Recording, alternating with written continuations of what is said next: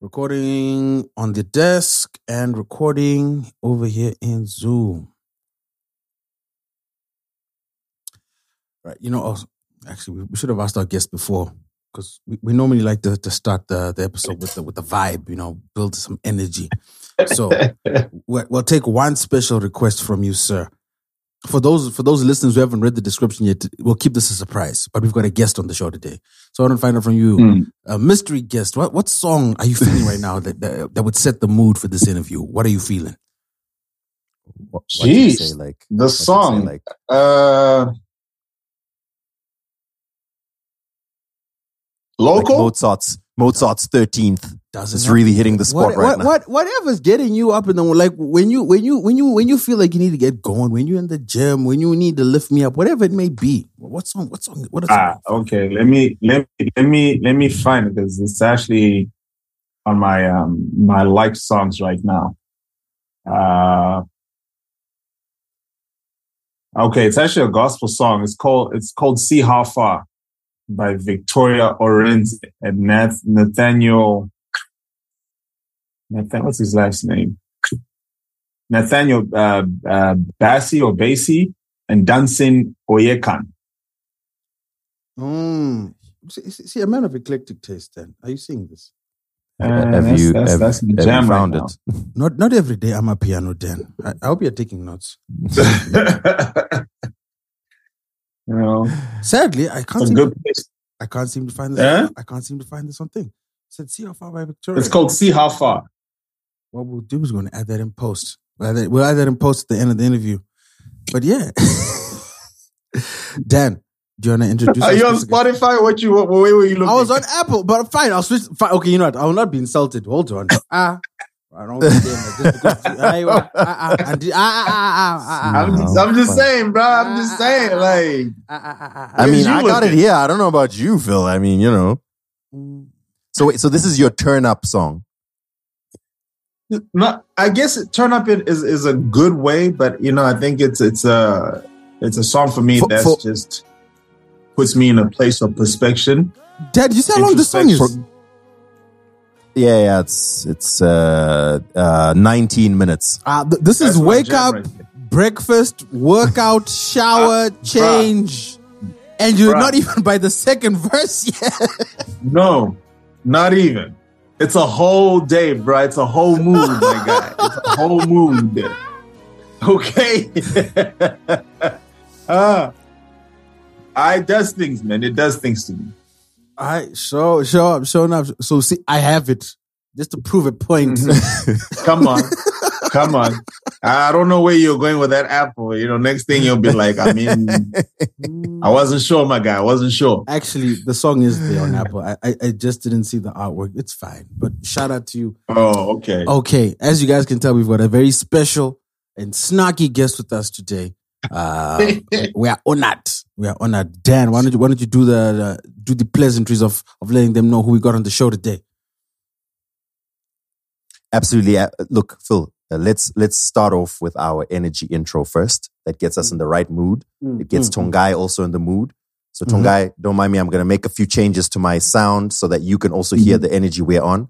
All right. Okay. So, ladies and gentlemen, boys and girls, I have to ask y'all, y'all. Good to go. Sound of it, thing them.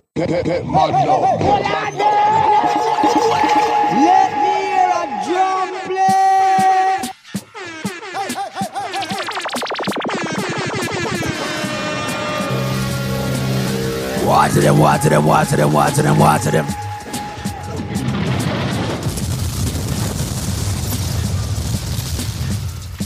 Right.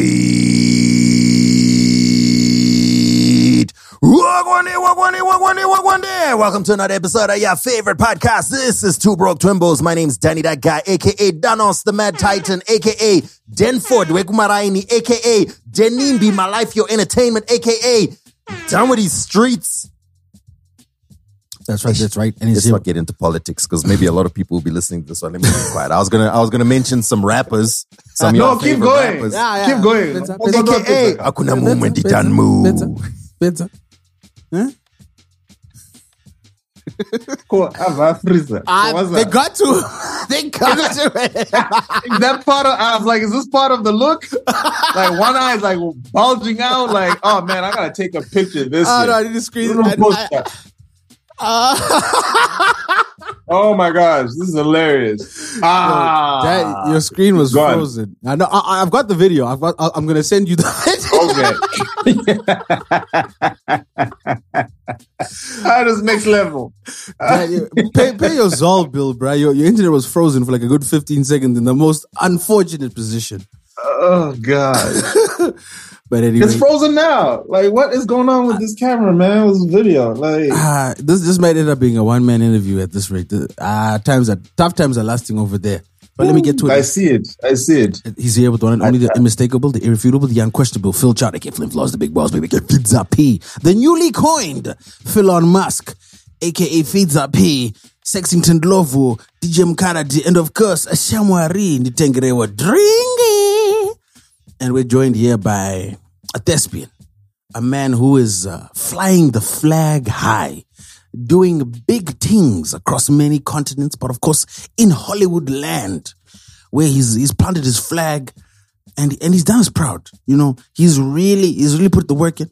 You know what I mean? My man's my man's he's, he's come from here. You know what I mean? From Harare to Cali. You know what I'm saying? M- Big things popping. born in born in Zimbabwe, where he made his name in Studio 263, uh, won a NAMA award for his role in the movie Tanyaradzwa, moved over to South Africa, made an even bigger name in Mr. Bones 2 as the king of Kuvuki land before deciding, nah, I- I'm done with Africa. My man went, starred in NBC's Crusoe, also well known in uh, shows like Sleepy Hollow. Uh, he was in Whitney's biopic. He was in Eyes on Me. Happiness is a four letter word. Palm Springs alongside Andy Samberg. One of the highest rated movies, by the way.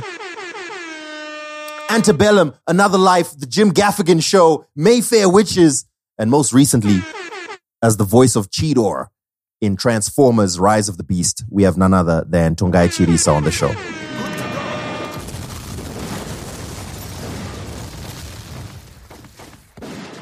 Big up Thank you very yourself. much for coming through. That's that's that's all y'all gonna get. That, that's that's as far as my my intros go. Chapinda is in town, he's here. Live and direct, ladies and gentlemen. Live and direct, ladies and gentlemen. You are So- honored. You are welcome. Ah, yeah. You know what? so before we even get into discussions, you know, some of the debates that we often have on this podcast include like conversations where we're like, is that person really Zimbabwean? For us to sit here and say, yeah, you know, this is Zimbabwean doing it big. Like, are they really Zimbabwean? Though, like maybe they got Zimbabwean roots. Maybe they once visited when they were a kid. Maybe they're a la Chris Martin on Coldplay, who apparently his grandma once had. In this situation, ah, who are who are these people that you doubt to Zimbabwe? I'm just saying, Tinashe, tinogona kugara panapa. Toti Tinashe Kachingwe singer. Ah, I'm Zimbabwean. Yeah, she's over there doing things. Yeah, she's doing things, but I'm Zimbabwean. it ain't- You know what I'm saying? But anyway, I um, know. I yeah. I mean that that's always a, a good a good question to ask because I think it's all about your identity and what you uh, ascribe to. You know, yeah, yeah, yeah. because But you have others that are born outside, but they they are very adamant about connecting with their with their roots. it's all about connecting with your roots. Come on now, hip hop with your jetty jetty. Finish. saying, man. Listen, it's an absolute pleasure to have you with us. I don't know if you had, if it had ever come across your radar, but uh, you have featured on this podcast a couple of times in the past. As uh, uh, we have a little feature we call Zimbabweans doing it big. So whenever we notice our countrymen doing things Mm. uh, around the world, uh, your name has come up, sir. I, I think almost every time you've started featuring any of these shows, we we had to drop a mention. So I Um, appreciate that. I appreciate that. Yes, I've definitely heard of the two broke Twimbos. You know what I'm saying? Um, uh, I think I, I, I heard something earlier on when you guys first kind of like came into the foray of stuff, and I was like, okay, these are witty. It was nice, but it was kind of like in passing when I heard it. Uh, so when your boy reached out when I was home, he was like, "Yo, let's do it." I was like, "Hey, let's let's get up on this and let's see what's good." Nice, nice, nice. The nice. brand is strong, Phil. The brand is strong. Mm. Yeah. So I appreciate the support. I, I appreciate the love, man, because it, it definitely does mean a lot. Sometimes, you know, when you're out here, uh, you're just on your grind, you know, and you're quite oblivious to everything and anything that's outside this. So it's a, it's a good reminder when when uh, your fellow people's kind of like give you a shout out to to keep egging you on. So appreciate that. I Very cool, man. It's a, That's what's up, man. That's why we So- here. That's why we here. we're hoping that in this conversation, uh, we get to hear like the full story. And this podcast pays partic- like the, the main thing about this podcast is we we talk a lot about like uh, pop culture and what's going on, but we also like to pay attention to like the industry and the business and and how things are, how they how they work, and so on. So if you Right. feel anything's a little bit of a nerdy topic, we love it. We love to go right. like let's get into the weeds you know what i'm saying and as i said as i said it. to you before we started recording we're not here to try and gotcha or try to get a oh my god tongayi chirisa says the the strike must end or whatever. nah we ain't trying to catch you or anything so if there's anything you feel was taken out of context or whatever we're happy to take it out of the podcast and i always like to say it on air so that our listeners know that you know we're not trying to Yeah. we're not trying to get anyone it's uh we're just trying to get to know you and uh, hopefully learn some lessons along the way and especially for any creatives any aspiring actors anyone who's trying to like make a name for themselves if they can try and see this the the route that you took and maybe they can follow the same one hmm. Oh, okay. Let's let's go. Let's see what we're going on Earth today. This is gonna be interesting. so i always i always used to count you as an alumnus of the high school that i went to but then when i was doing my research for this interview i was like oh snap it doesn't actually say there's no pe over here it's lomagandi that was my brother. My brother went to PE. damn it There you go. man i have been lying to people for a very long time No, no, my brother went to PE. He played for Tigers. He was a fast boy. So, you know, I got him. I mean, the, the legendary team I remember when I was a junior, the the Kawazas, Mm. uh, D'Souza, I think he's now the uh, coach for the Sables.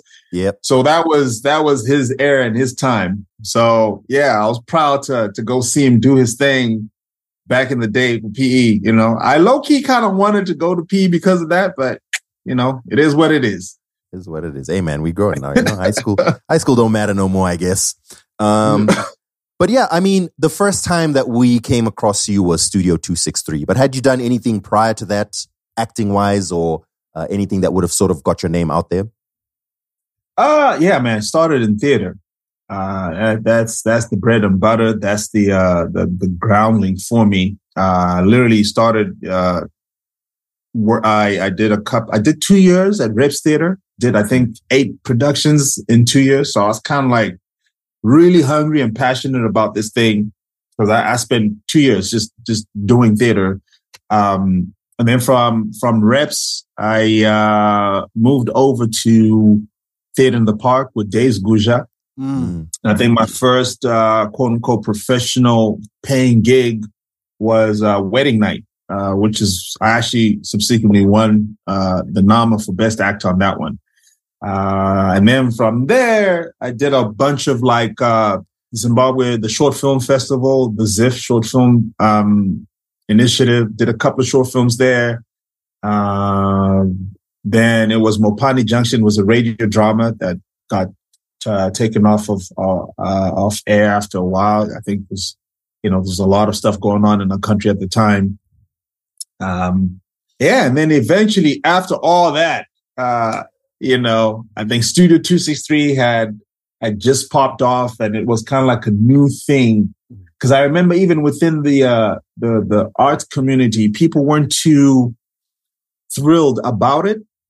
You know, I, I think the, the the the big thing at the time was, oh, we don't know these actors. You know, they're not even actors. You know, they just got like a bunch of young people for this year. So there was like a little bit of animosity uh, between the more tenured uh, artists versus you know this new group of people that were coming in. But you know, I saw it as an opportunity. I was like, listen, I, I don't have TV credit like that, you know, so I'm I'm trying to see you know, this if this is the route that I need to go. And so when I when I got the opportunity to be on studio, I jumped on it. Mm.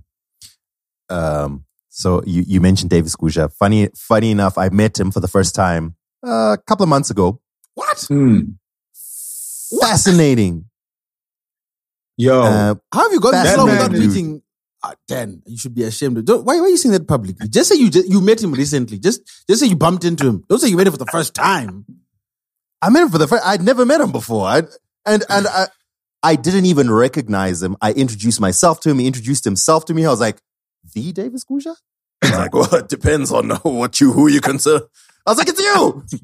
and apparently, he's based in Costa Rica. Well, I think he's here Yeah. for now, but he's been based in Costa Yeah. Rica. And fascinating man. But Mm. anyway, we could have a whole episode just talking about. I'll it. have you He- know I'm he's, on a- his. he's an encyclopedia. he is. That man, you know, the richness that he has, just you know, from historical understanding of our country, just the background of his history, and just you know what he's been able to do to bring theater to the forefront, like he like he has over the last 30, 40 years. Man, it's it's it's it's admirable.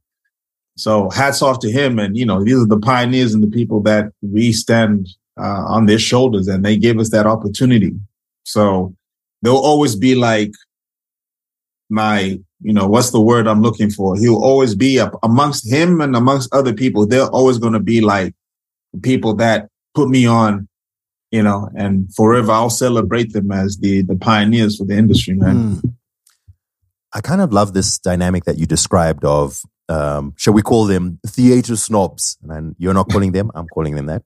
Um, I mean, I, I, I think there's so many industries where that happens, where there's the people who have had the training and who have the credentials and who have the qualifications, and they feel Mm. some type of way about, you know, the like this is just some random person who doesn't even know what they're doing. Mm. Um, and I mean, I remember Studio 263. I, we, we all loved it, but let's be real. It's not like they, they were not, you know what I mean? The acting wasn't, you know what I'm saying? Don't make me say it. You know what I'm saying? I, I don't know what you're saying. What are you trying to Yeah, say, what man? you? What you I'm, I'm so confused. What are you saying, Dan? I'm, so I'm just confused. saying- I'm lost here. hard to Let's understand. What, what what you mean? The What what do you mean? I'm Like supposed to read between the it lines. was poignant. Like, It, it was it was well I mean, characterized, well written, well lit. What are you saying?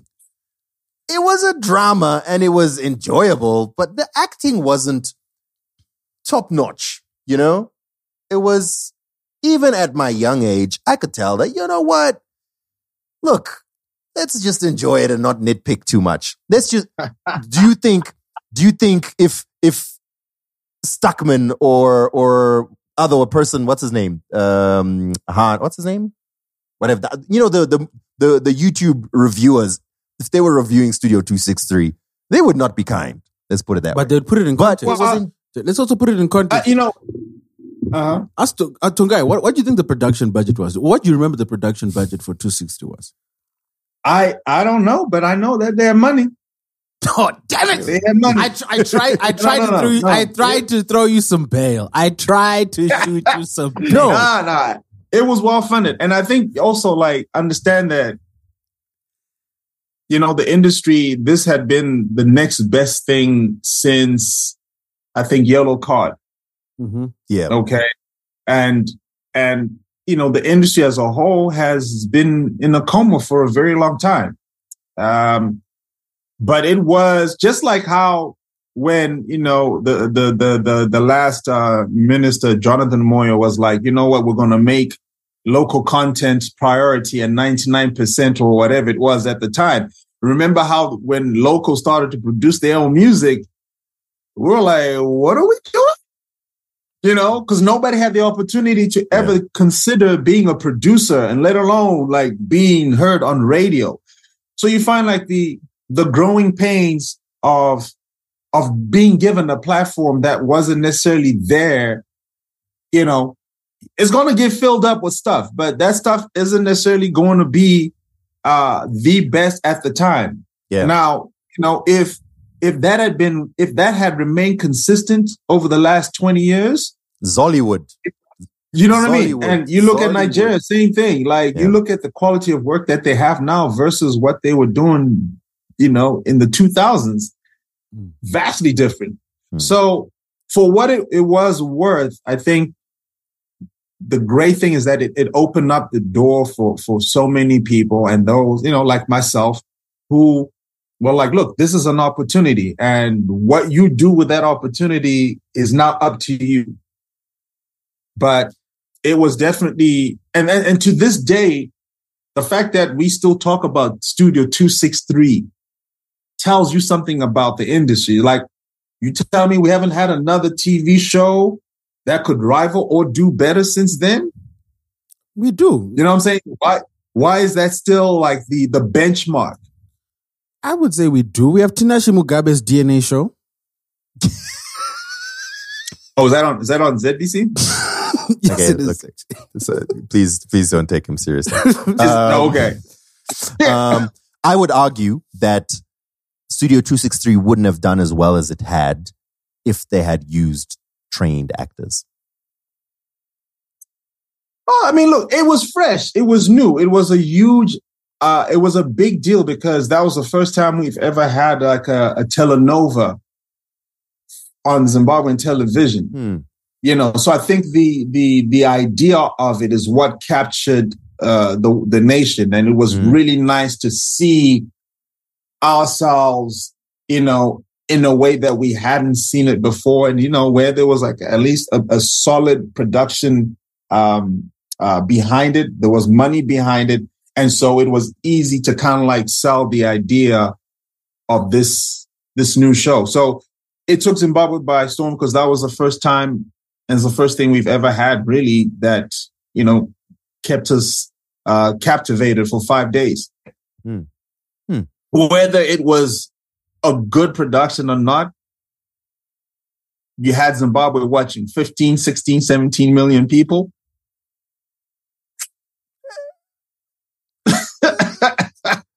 Oh, 17 million, but let's just say we had Zimbabwe watching. well, no, we had it. Like there was nothing better at the time besides WWF. It was if it was still going Yeah. on there. Like No, you you're know? absolutely right. No, I think I think here's as a point. I remember like oh, it's anecdotal, of course, but the the two things that stand out because I, I grew up in Mutare. I remember this one Mm. time Supa Mandiwanzira came, uh, Dan's current boss, and he was at the super. Mm. He was at the service station filling up, and he had a a green. I think it was a, a Supra or some mid exotic sports car. And literally, it felt like the whole town stopped. The thing is, like, he's right by the entrance to Mutare, like as you come down Right. Nessus Pass, and it felt like literally the whole town stopped and converged. And the only other time I saw it happen was when Tino Katsande went to Shell Garage, and she was filling up her car. Then she walked into the Shell to get something, and literally you could hear people, Tino by the time she got out of the shell, it it literally was like was- like like like a paparazzi frantic moment. And yeah. you guys really had the ga- zeitgeist. I mean, definitely, I, I think uh, what Dan's saying might have some validity, especially if we go now, uh, because now we have a reference point. Because we're like, wait, this is this is what Tongayi could have been doing acting wise, but this is where he came from. Mm. So obviously, we're going to look Right. back at it a certain way. But without that, obviously, there wouldn't be your career. The well, granted, the film industry kind of did stagnate a little, but it still did help propel people into the, the public light. So I, I, I think you've got to start somewhere. Like, Oh yeah. I think, I think a, a great example of this is like, I don't know if you've been following the Melle Mel versus Eminem beef. Mm. It, it's hilarious when you get a chance. But in short, Melle Mel does not like Eminem. So Eminem threw some jabs at him in an Eminem fashion on, on, on the song of his new signee. And they were very Okay. poignant, you know, typical Eminem bars, a little, little pow pow. And then Melle Mel went and dropped a 1974. You are whack Eminem, let me tell ya. You gonna get rock. rock." And but without that 70s flow, we wouldn't have the Eminem flow. You know what I mean? So Absolutely. so Dan, just think of Tongayi as Melle Mel. Don't get me wrong, by the way. I didn't say that as a critique. I'm just, to me, hmm. it's fascinating this dynamic of here's actors who, because you mentioned that there were actors that felt some type of way, that here's like sort of untrained people who have got this, these roles. And, you know, obviously they feel some type of way about it. But to me, that's such a, a fascinating dynamic because I think it happens in so many places. Um, and it, it it's kind of a lesson as well that, you know, training and experience is important, but it's not everything, you know? Hmm. Um, I mean, uh, you you yourself had a little bit of of uh, experience already at that point, so you know you weren't coming in completely fresh, but some of your co-stars probably were. So, I mean, that was fascinating. Oh, yeah. It launched a lot of careers. Yeah, and, and, I mean, look, I think that's it, it was it, it's it was a good thing uh, because again, uh, a lot of the people that have been trained were mostly in the theater background, and I guess with studio, it it's kind of like you know, your YA type type audience. You know, it was catered for, you know, you know, the young adults to to to um to like, you know, yeah, young adults pretty much. So you find that back then nobody is, you know, 18 years old. You know, the only thing you might have done was a, a theater production in high school you know, and now this opportunity comes where they're like, yo, here's an opportunity to be a star on a TV show. And you know that everybody's going to come and watch it. So it was a new thing, uh, foreign for a lot of people, but you know, there's, there's inevitably going to be change. And if you don't see the tide, you know, switching up on you, you might be left up and you left out and you become a relic. So whatever it was that people felt at the time, you know, uh, it may have been justified, but it was a necessary change because, like you said, you know, we have, we now have people that are very well known and it's kind of like in the same vein as, as, as, um, dance hall now. You know, your popular people are your artists that are, are, are killing it. Mm-hmm. You know, now you could also debate if that music is fire, is it professionally done? That's not the point. The point is it's doing stuff, you know, uh, from the music perspective and it will only get better. Man, we can hear the keyboard, the keyboard in the in the instrumental, but yeah. it's got the streets. It's got um, streets. So you know, it's got legs. It's got legs, and we need it. We need it. You know, we don't have to be perfect. We just need to. Uh, we just need to um, illuminate our identity through film and through music, because once those foundations are in there, broad, the sky's the limit. The sky's the limit. In your opinion, um, with a solid foundation like Studio, and I mean, all the stuff obviously that happened before Studio 260. I mean, there were a lot of things that were on TV that had a lot of people watching. We had one TV channel, so everyone was watching, mm-hmm. you know. Why were we not able to build on that? Or were we able? Maybe I'm seeing seeing it wrong. Um, I think there's there's a, there's a lot of um, reasons for it. You know, obviously the country went through a very difficult time, um, which is you know it's it's a growing process again for any any nation that's also trying to you know rediscover who they are, get on their own two feet, and and work through stuff. Um, and then again, like it's it's it's a it's a cultural thing where Joko Ekta was never taken seriously as, you know, anything else. So anybody that did it was more like, oh, you're doing this for the leisure and just the enjoyment of it. But um, the mindset of making or seeing this as an industry that it is uh, still needs to be taught, you know. And so apart from that, I feel like we just need more people well, I'm not saying necessarily more people to kind of like go to school and learn the craft, which is, even though it's very important because you need, you know, I always say you need to have a basic understanding of film and television that what you do in Zimbabwe, you should be able to do in LA because the template for it is the same, you know. But those disparities are something that we obviously need to look at. And it's good to know with the, the Zimbabweans that I know in the industry that are you know, at a level where if they were to come back home, they could do, you know, something really, really amazing. But long story short, apart from what we've been going through, uh, that needs to be reinstated uh, because it became an issue of survival and it wasn't a, a place where a lot of people be like, yeah, this is what I want to do as in terms of film and acting and stuff. Because it was like, where you going to get the money from? Hmm.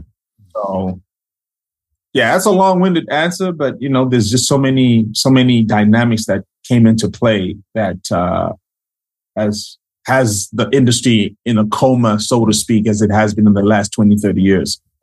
I think it makes sense. It makes sense. And I mean, you know, the film and TV industry is gonna it's it's it's gonna just follow the route of the rest of the country and the economy in general.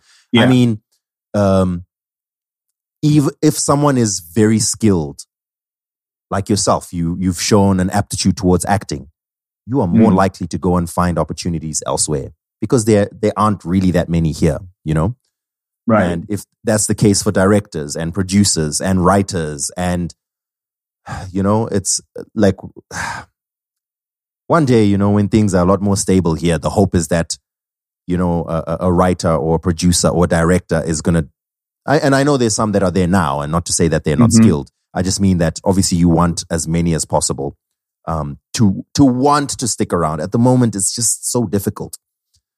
So- yeah, and I mean, I think it's great. Like I've heard that there's now four new uh, TV stations, you know, that have opened up because you know, like in any country, whether it's LA or South Africa, television is your nine to five. That's your bread and butter.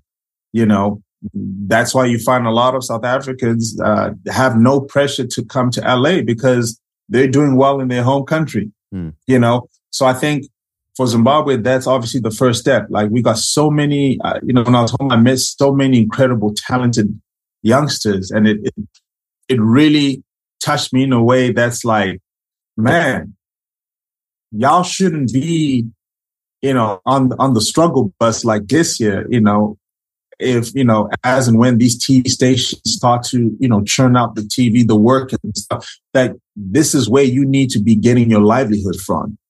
You know, so I think as people are growing, there's a lot of steps to kind of like improve uh, film and television industry. I'm I'm happy about this these stations that are around, but you know more needs to be done in terms of now uh, churning out the work that needs to be that needs to be done in terms of riders and stuff, and and just get people employed. You know, so we got to figure that out as as Zimbabwe because obviously the the uh, the model that we will use is very different from what South Africa and the rest of the world uses. But that's that's where our artists will make a living, and we got to figure that out. Yeah, I hear you, man. Yes, sir. Um, I, I'm gonna move from Zim to your move to South Africa. I don't know, Phil, if you want to stick in Zim for a bit, but um, I believe it was 2006, 2009, rather, when you no, No, no, no. I moved to South Africa 2004. 2004. Okay, All right. Yeah. So uh, was the plan always TV, movies?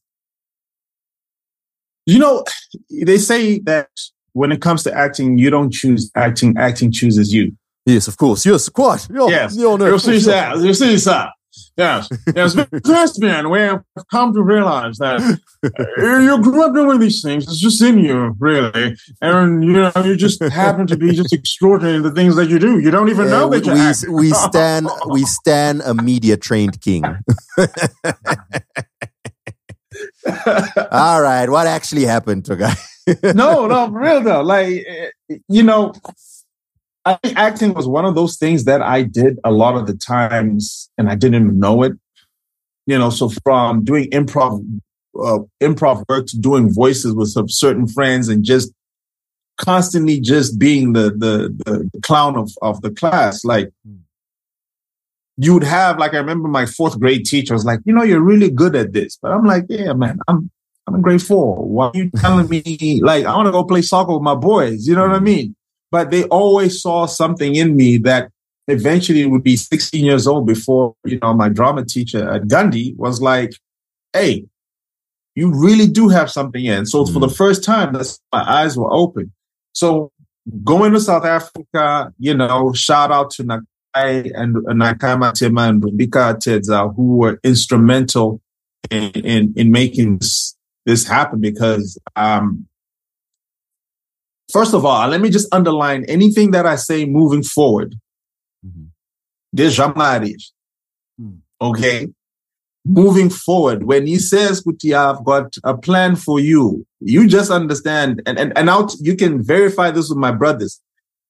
Back in the day, Patena no Toragama DVD with the DVD shops there. You know those trailers that they would have for like 15 minutes and the dude that was speaking, Mhm. He, he came from this. Nah, nah, nah. In the land.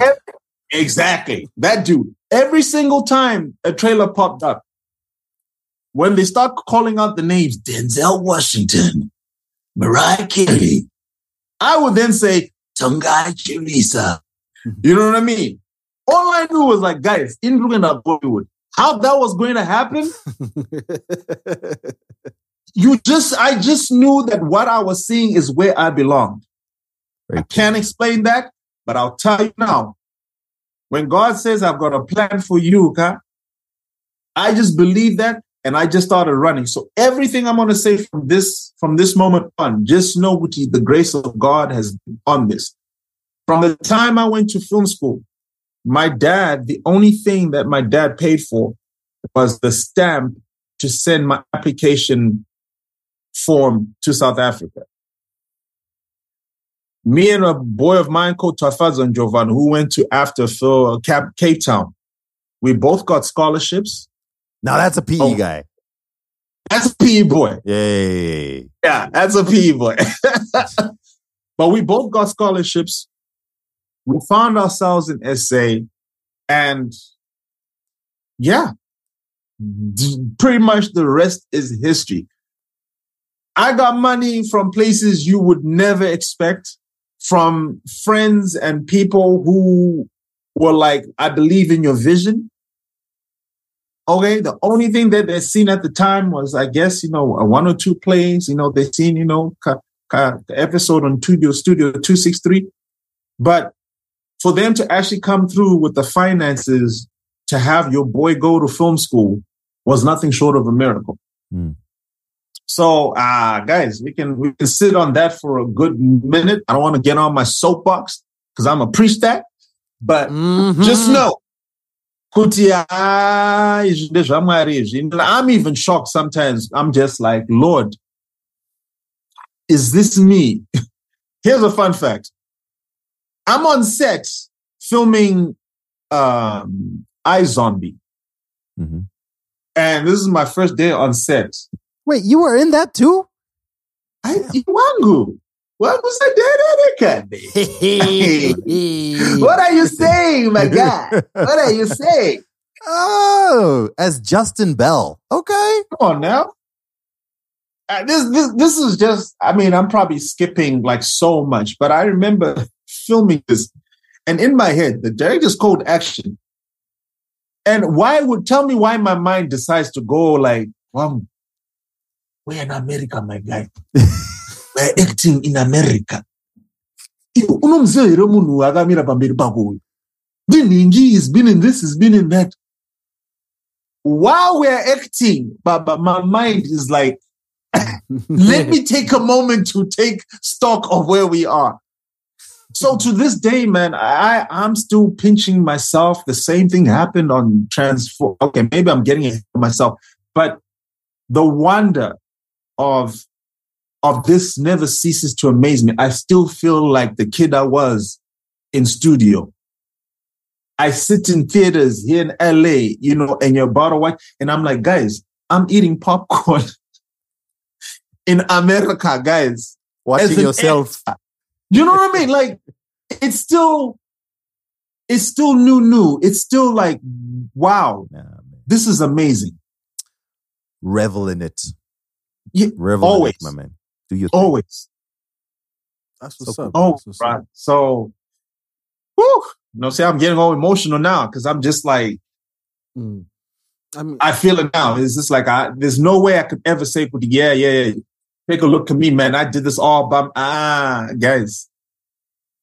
Even to this day, I'm just like, I, I, I how would I, is it really me?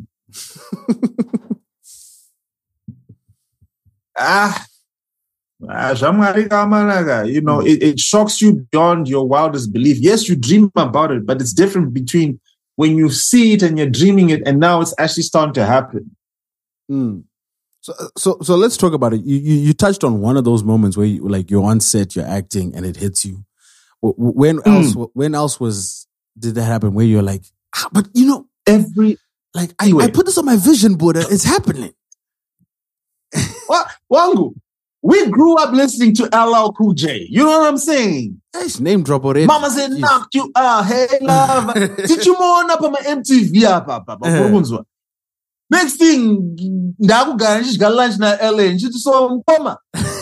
Kubheka ukuthi, You know what I'm saying? Bro, make that make sense, my guy. Okay?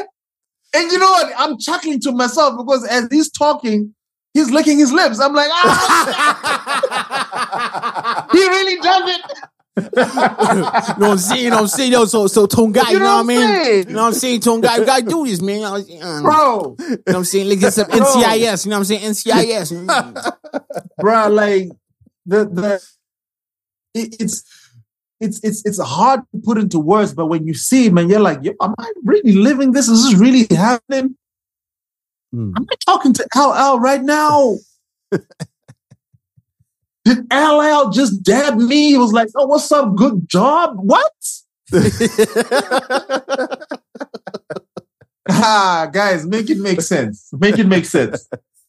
Okay, wait, So- wait, before wait, before we get to LA, I wanna let's let's let's be Okay, let's come back. Okay, let's. South Africa, South Africa. Oh, by the way, I I I I, I went over it quickly, and I don't mean to say it doesn't make it's not a big deal. I'm sure a big milestone for you is winning the NAMA. I think you won two NAMA awards for best actor.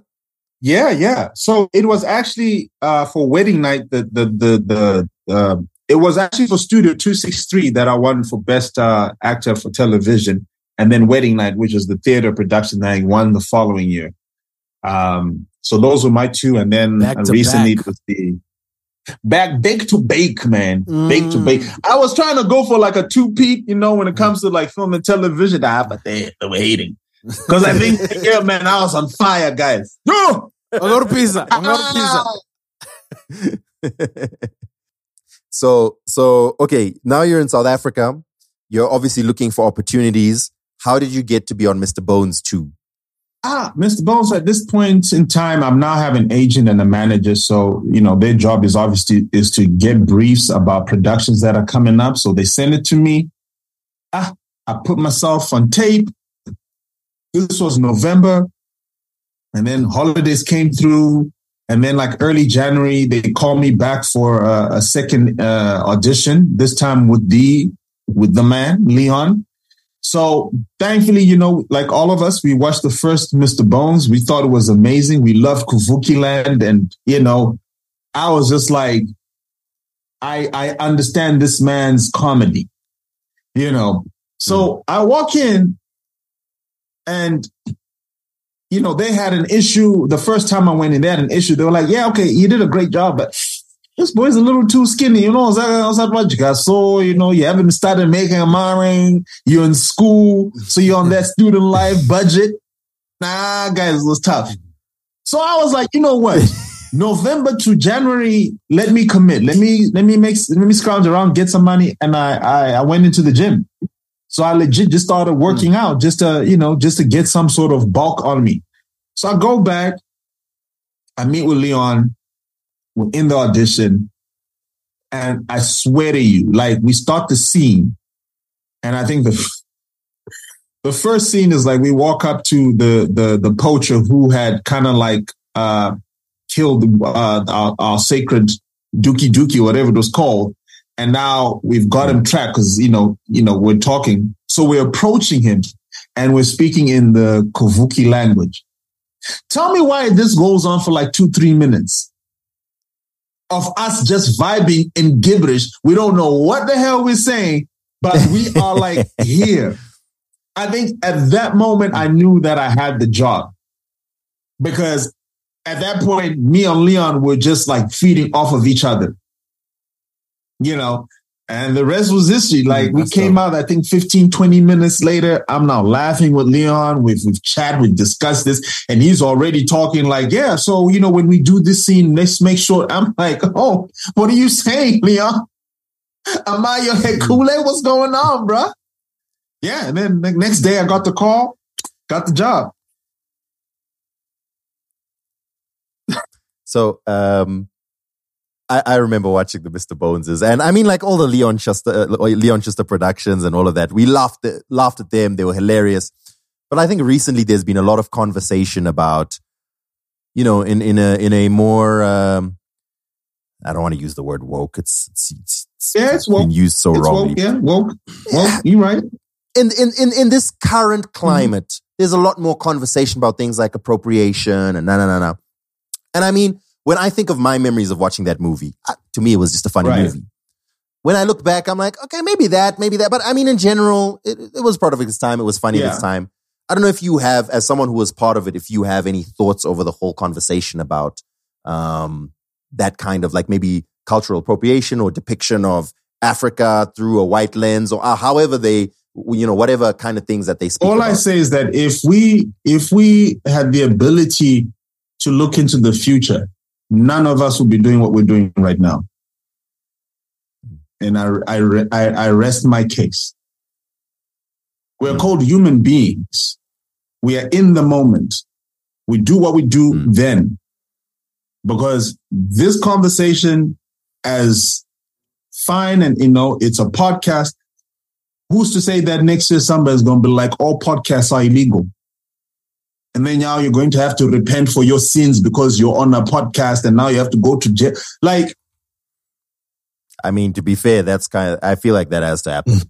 Recording in are going. progress. you know what I mean? But at the time, it is what it is. Like, if we knew where we're going to be in 20 years, that's hindsight. You know, dokukura, Yeah. that's maturity, that's evolution. But I mean, if if if if like I say, if again, if if we knew what we were going to be doing 10, 20 years from now, if that if we had the privilege of that foresight, we would not be doing or saying half the stuff we would be saying or doing. I mean, just the other day, I, I was uh, gleefully rewatching Rush Hour. Sure. Oh yeah. Hilarious, but man, that does not stand up. Like, you couldn't make that movie now. No, you can't make half the stuff that we watch now. In fact, 90% of the stuff. Like it's just it, it, it's it's very much a very sensitive environment uh, for anything and everything right Yeah. now. So it's interesting how how we're going to be navigating moving forward as as storytellers, you know, because the, the biggest thing as artists, you know, is like we we we we speak on societal issues, you know, and we speak on those truths.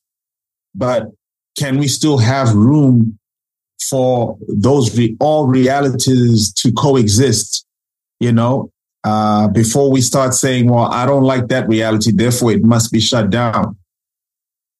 Mm.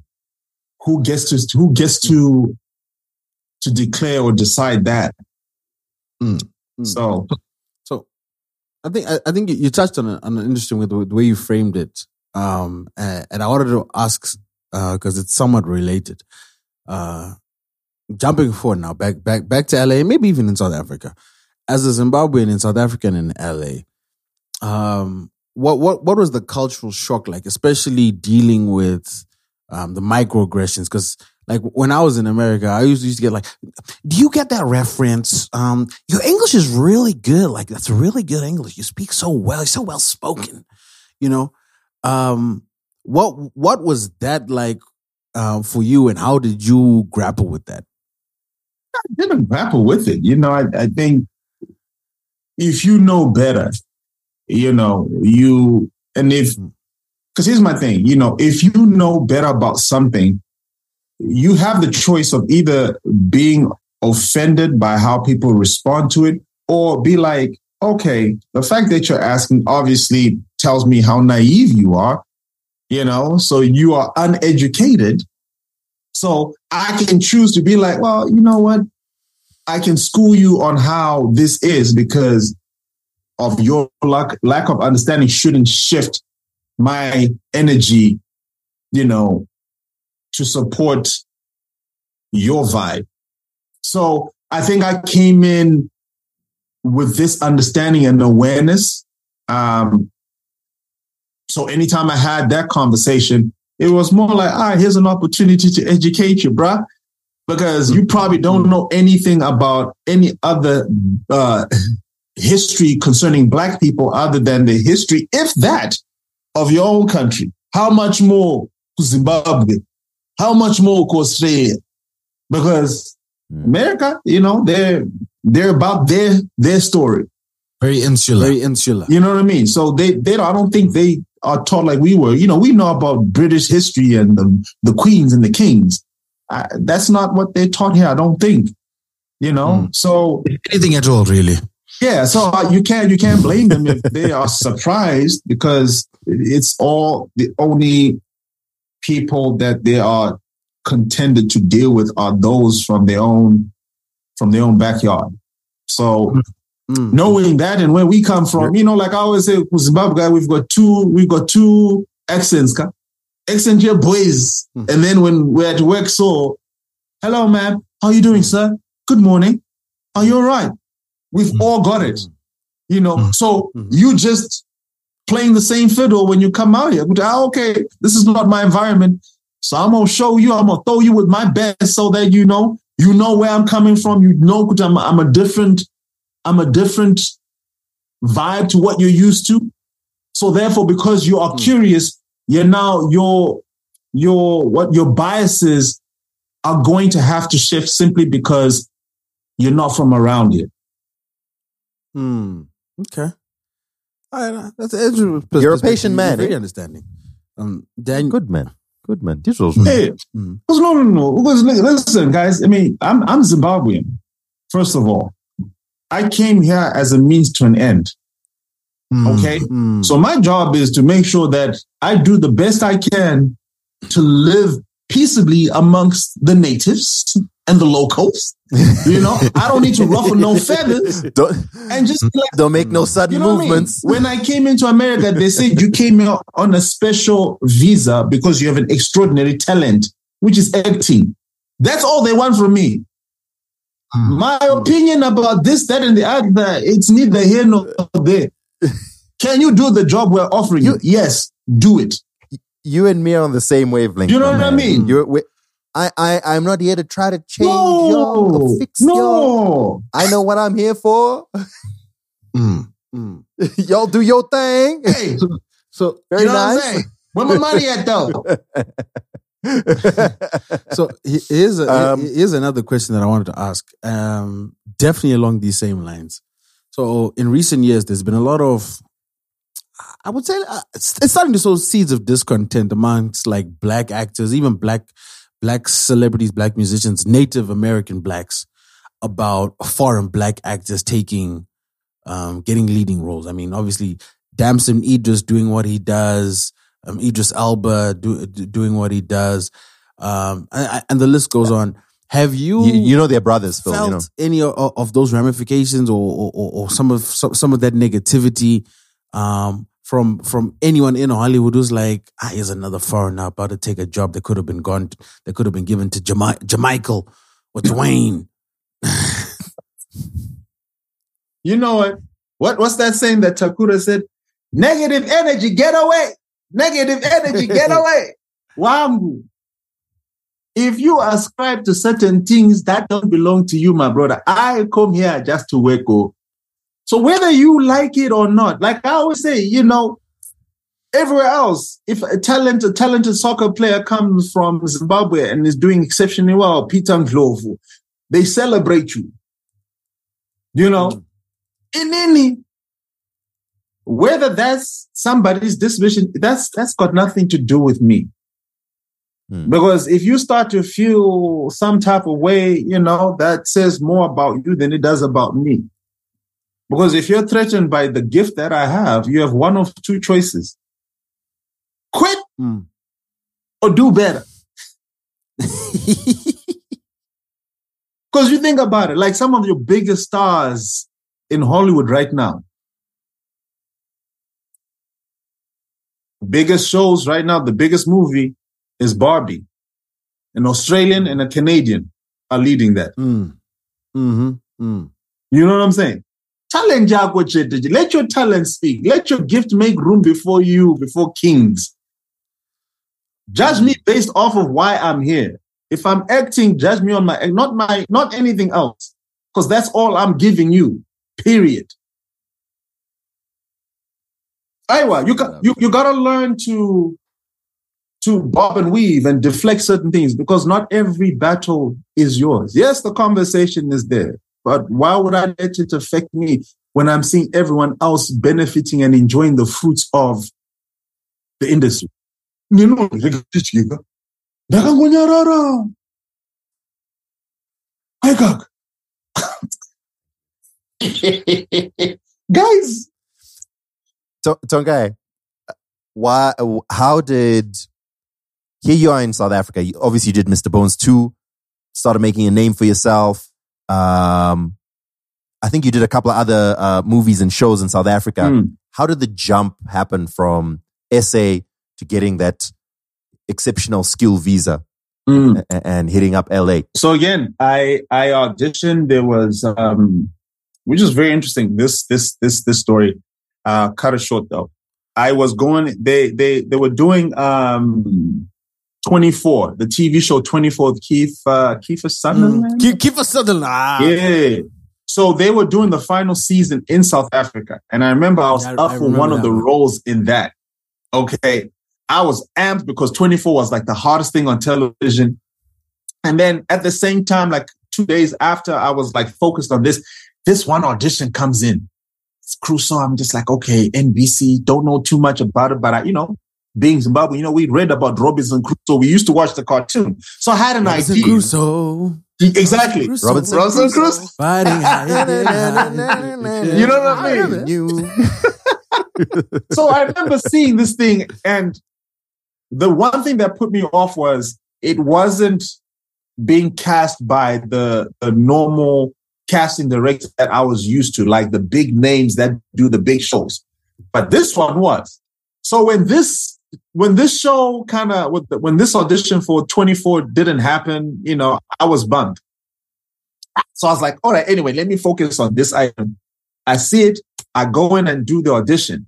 And why it was I was a little pissed off was because the audition was done in some little like kamaka kaka backdoor room by a Mm. random guy. And I'm just like, what is this nonsense? You know, if y'all don't want me to audition, just let me know. Why you gotta pretend like, you know, long story short, that happens a week later. I get a call. They're like, yeah, they want to see you. Uh, so they want to fly you out to Nice. I flew out to Nice, met the producers. Um, there was be- it was between me and this one other guy uh, for the role, and the main actor was in there. So we had to do like a chemistry read. This is when they actually have us do the scene in person, you know, so they can gauge, you know, if if the chemistry is really there, if it's like fake. Ah, so me and this dude, we sit for like five minutes. So at the time, you know, being a young little college hippie boy, I had all these my my bracelets, you know, my bangles and bracelets. You know, what would Jesus do? You know, scripture here, chi chi chi. Dude looks at it and is like, Wangu, you're a believer. I'm like, that I am, sir. What about you? It's like, yeah, I'm a believer. Game over. Based off of that, the bond became instantaneous. So even when we started to play off each other in the audition, it felt like we've been, we had known each other for like years. And yeah, the rest is history. Did I answer your question? So so it, it it did. So this is this is fascinating to me because this is your first major Hollywood role and you're playing a starring role. You're not even like supporting or background extra or Mm, like there's there's Robinson Crusoe and then there's Friday right. and you're Friday. Yeah. So like literally your first role in Hollywood is a starring role, It's a starring role. which is I feel like that's a big deal. It, it now you you look back, you're like, whoa, whoa, did this really happen? This is huge. And and again, like you know, you start to see the and I think Crusoe again, every every job that I've had is a stepping stone. Like it, it- regardless of how small a role is, it's a stepping stone. It's got its own milestones. It's, it's got its own breakthroughs. It's got its own um, uh, important moments. But I think Crusoe again was just the one that opened me up to LA, to Hollywood, and to the world of television from an American perspective. Because Ah, Mm. three months so I think Nandine, I was like 80 kgs. By the time I was done, I dropped to like 70. You know, Wow.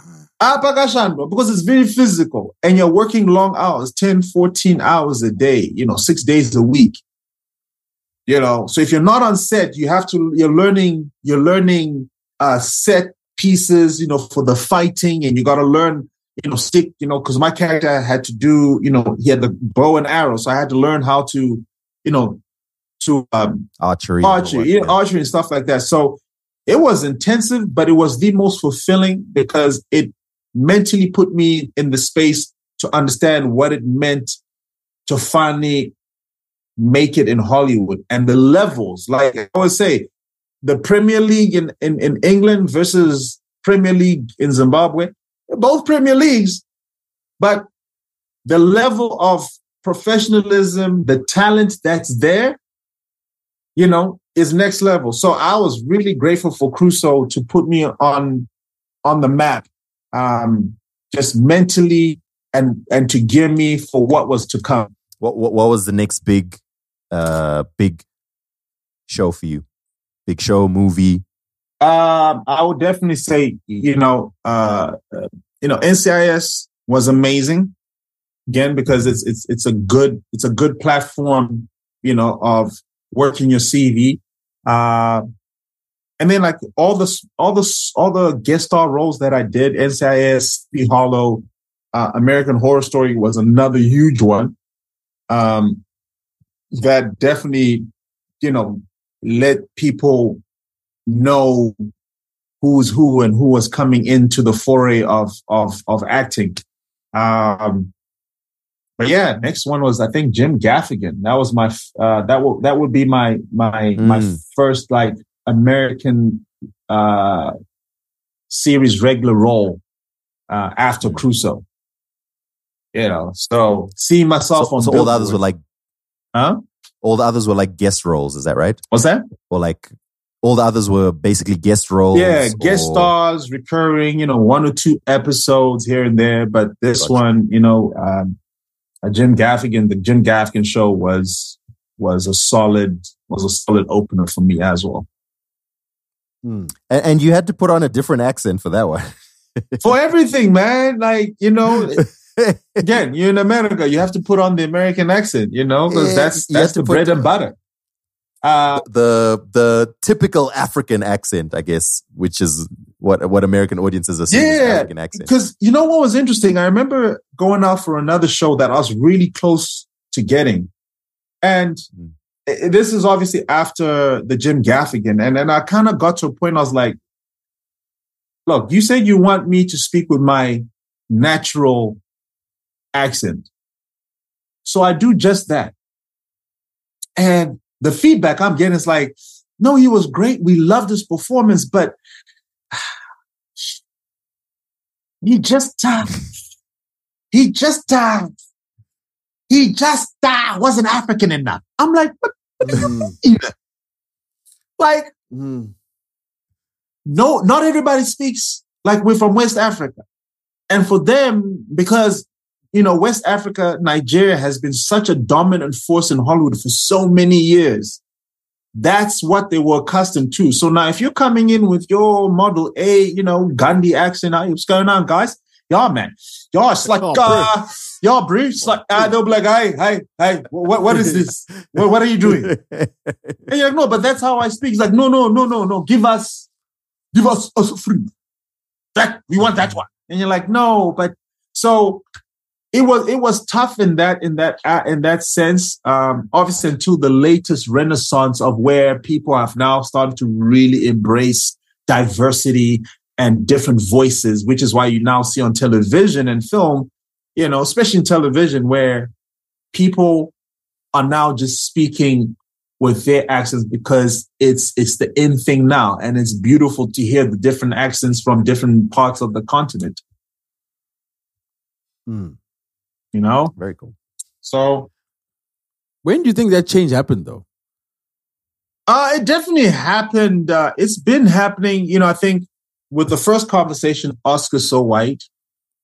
you know, Mhm. and we can trace it all the way down to you know uh 2020 the george floyd situation you know uh up until now so i think it's just been a, a mixture of a lot of things and you know uh, people talking about we need more representation behind the lens you know within the rooms um and i think that kind of spurred this awakening uh from even just how people look like you know you know they from how it was, you know, back in the day, like every, you know, African lady had to wear like straight hair.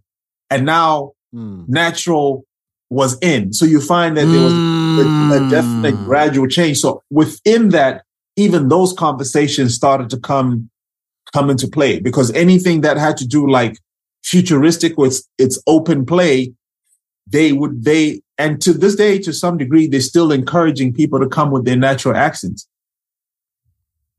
Because you know putting on an american accent is already work for me. You know so you mm-hmm. got to put on this suit and then you got to put on the suit of the character that you're now trying to portray versus if i come with my natural accent there's certain nuances and takes on how i say my lines is going to be different if i say it with american which then kind of adds the flavor that they're looking for so um it's still an ongoing conversation but I'm glad that it's happening because I'll tell you now, in the last four years, I don't think I would have gotten half the opportunities that you see me in now if it wasn't for that. Mm. I have I have a lot of interest in uh, my next question. Come on. So that you you had a, a recurring role in another life, a Mm. Netflix sci-fi show. Yeah. So I'm I'm fascinated by how because obviously sci-fi shows have like production is a big thing. You know, you got to worry about effects and sets and whatever. Um, what was what was the set like? Was there a lot of was it mostly um, CGI? Was there a lot of practical sets? And I'm keen just to hear the stories of how just how sci-fi works on TV. Oh man. Like, Zimbabwe. yeah. Sci-fi is my is actually I think my favorite genre. Uh, because it touches on every other genre, so to speak. You know, from drama, romance, horror, suspense, the whole shebang. But it's all in the sci- science realm. Um, so yes, our sets were built. So everything that you saw was built, except obviously when you're, you know, you see the space scenes, like everything is green screen when we're looking out into space. Um, Mhm. but, um, You mean you guys didn't actually go to space? Nah, bro, we didn't Ah. have we, we we we didn't have the budget for that. We didn't have the budget, but we could fly to the orbit, but we we couldn't go into space. You know what I mean? I get, I get, I get, I get you. I get you. But yeah, man, I think it's it's it's it's it's fascinating. It's it's like any other job because at the end of the day, it's the human experience that's the most important. So it's the story that's being told between human beings, and space just happens to be the location where it's happening. You know, Hmm. so I don't know. There's there's not much to tell, but I think it's beautiful when you have to dress up, you know, in a spacesuit or you know, you got the suit. Like, I'm first of all, I'm a Trekkie. You know what I mean? Like, I, I'm a I'm a Trekkie. So that was prosper. come on, y'all already know. Oh, hold on, oh, there you go. Pop, pop, pop. Like For our listeners who can't was- see what's going on, it, it was. Yeah, Phil oh yeah, yeah. We're doing the the, Tonga the, have the, just done the the- Star Trek Star Trek sign. but the live long and prosper. live long and prosper. Like that was, you know, for me, it was like, ah, that's the closest I'm going to be on Star Trek right now. So, Mhm. you know what I mean? Let me enjoy my space fantasy, you know? And Mm. like, I guess, uh, again, w- w- anytime I do a job, I come in with it with this enthusiasm because everything, again, it's a, remember, I'm, I'm America, first time. Mm. So everything is first time for me. So I'm Mm. I'm enjoying this journey, whether it's space, whether it's antebellum, you know, I'm in it to win it because it's like, yo, where else am I going to be an astronaut from Zimbabwe talking about Eastern Highlands? We have a space program. And shout Ah. I appreciate that reference. Shout out to shout out, shout out ripping ripping the Eastern Islands. You know how we do. Yeah, you know what I mean? Mhm. And and that was again kudos to the, to the writers who, you know, talking about that diversity thing because they knew I was from there. They deliberately put that into the script. You know, and if you noticed how you know I started off with this American accent, and as as I gradually spoke, it ended up being very very Zimbabwean in the way I was speaking, and Mm. that was just an ode to you know the country. I so I thank the writers for that. So it was a shout out to be like, hey, look. You can be you can be an astronaut from anywhere in the world, and you know not only that, but you can be an actor, and people will still value and appreciate the work that you're doing you know, even in America, to give it, even give you a shout out for your character. So, I mean, and guess what? That's the second time I played a Zimbabwean character on on on television. Let me guess. Let me guess. Um, uh, uh, Detective Davies. No, no, no, no. I'm talking about in America. It's the second time I played Oh, a okay. Zimbabwean character. So Which it was the another life and the Jim Gaffigan show. Oh, yeah. Except the accent was not Zimbabwean. But anyway, it's fine. Ah, you know. my guy, what are you talking about? It totally was. There's a dude that talked like that in my streets. In Mandara. In. Mandara. There was a guy that's guy, copy and paste. Oh, I literally copied and pasted this guy. It was a persona that I'd lived growing up with in Mandara. I was like, yep, that's my dude. Nicholas Gungumbane from Kalaj.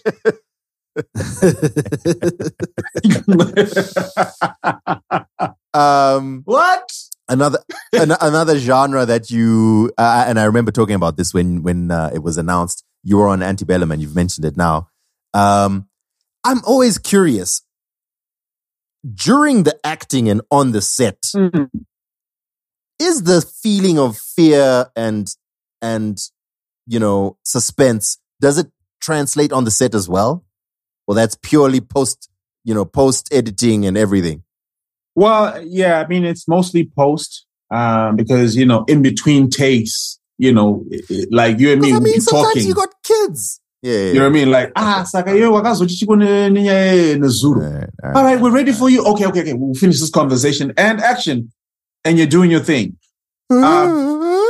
exactly.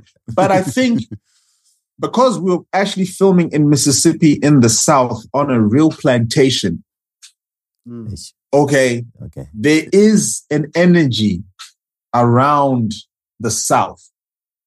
Hmm. It's palpable to the point where you literally could hear the ancestors. So now you're no longer acting because now you're in the same field that the enslaved Africans used to work. You're touching the same soil that they probably were killed and blood was shed and their sweat is in it. Hmm. You're looking at these whipping willow trees, the ones with the drapes and stuff like that, and you're like, my God, these things have been here for over two, three hundred years. What have you seen?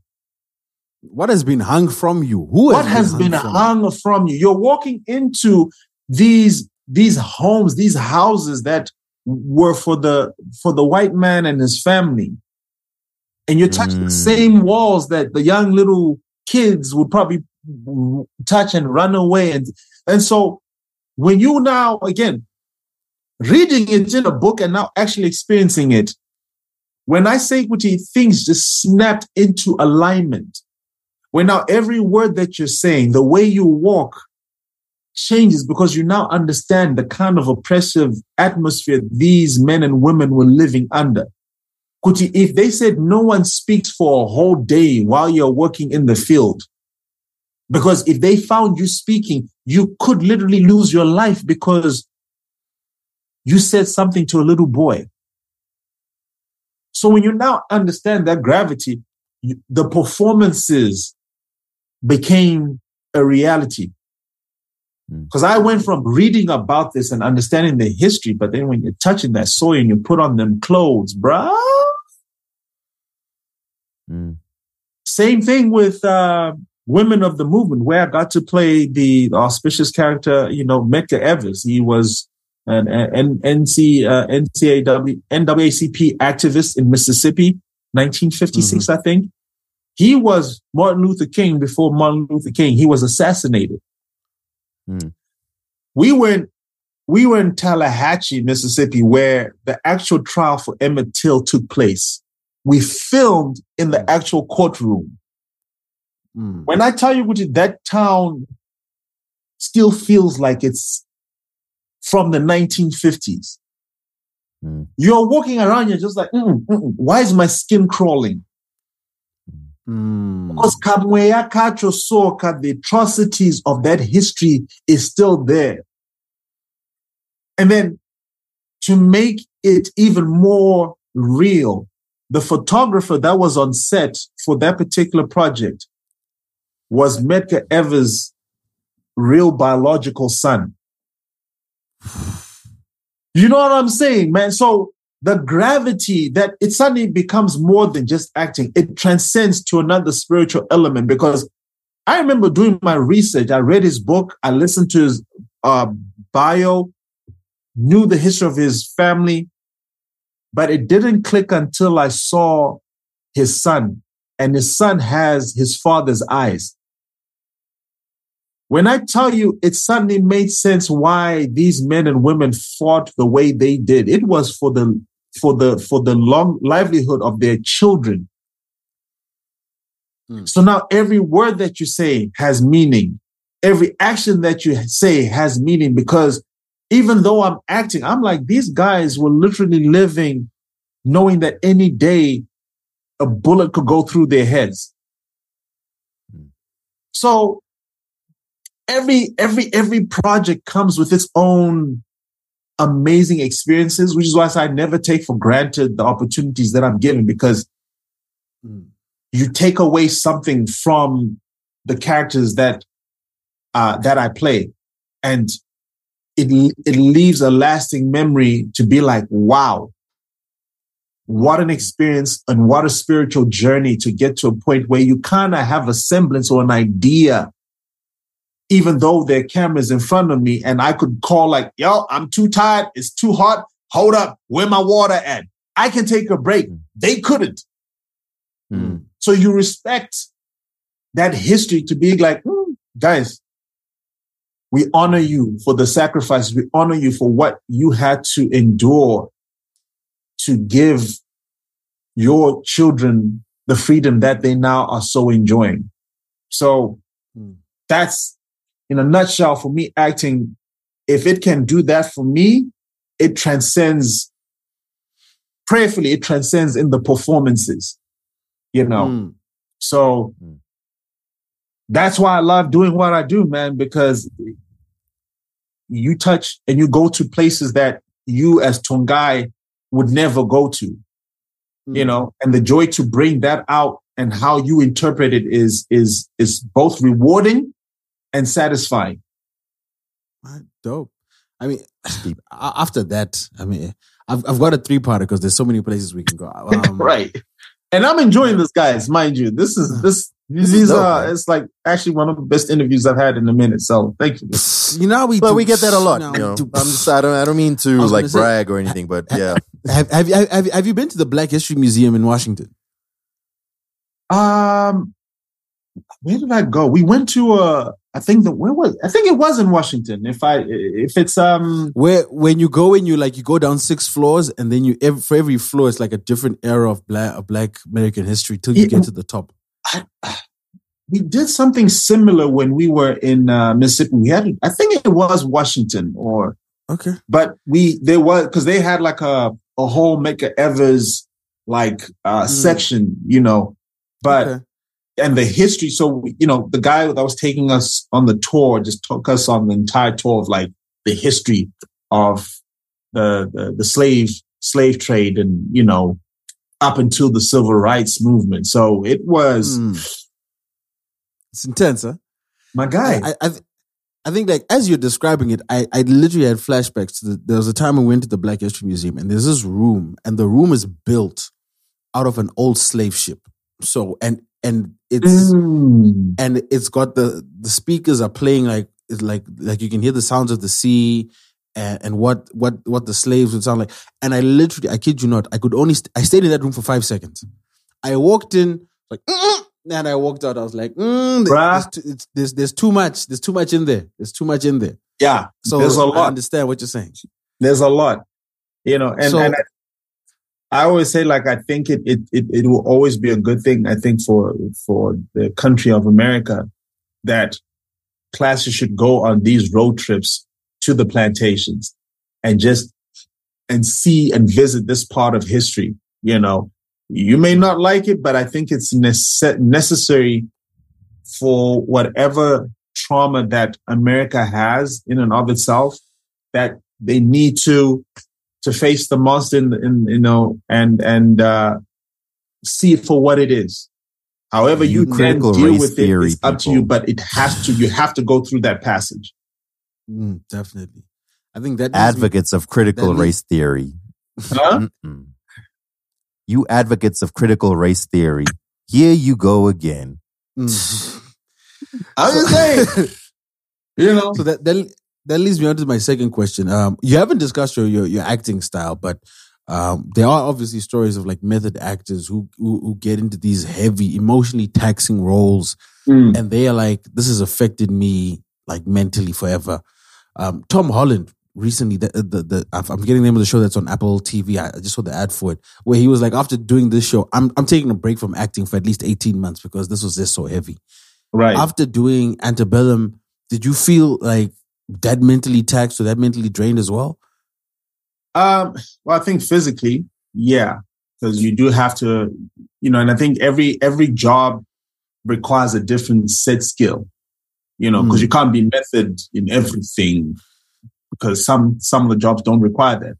However, um, I'll preface it with this in the sense that any job that I do, one of the things that I I I pray to God for is that He anoints me with the with the spirit to do this job well. mm-hmm. Because they've got their ways of getting into. Because remember, acting is spiritual, guys. you know, you're you're tapping into an energy that is not you. Mm-hmm. You know, it's like uh, if you start to, like you say, when people start to behave erratically after a performance, what do you think that is?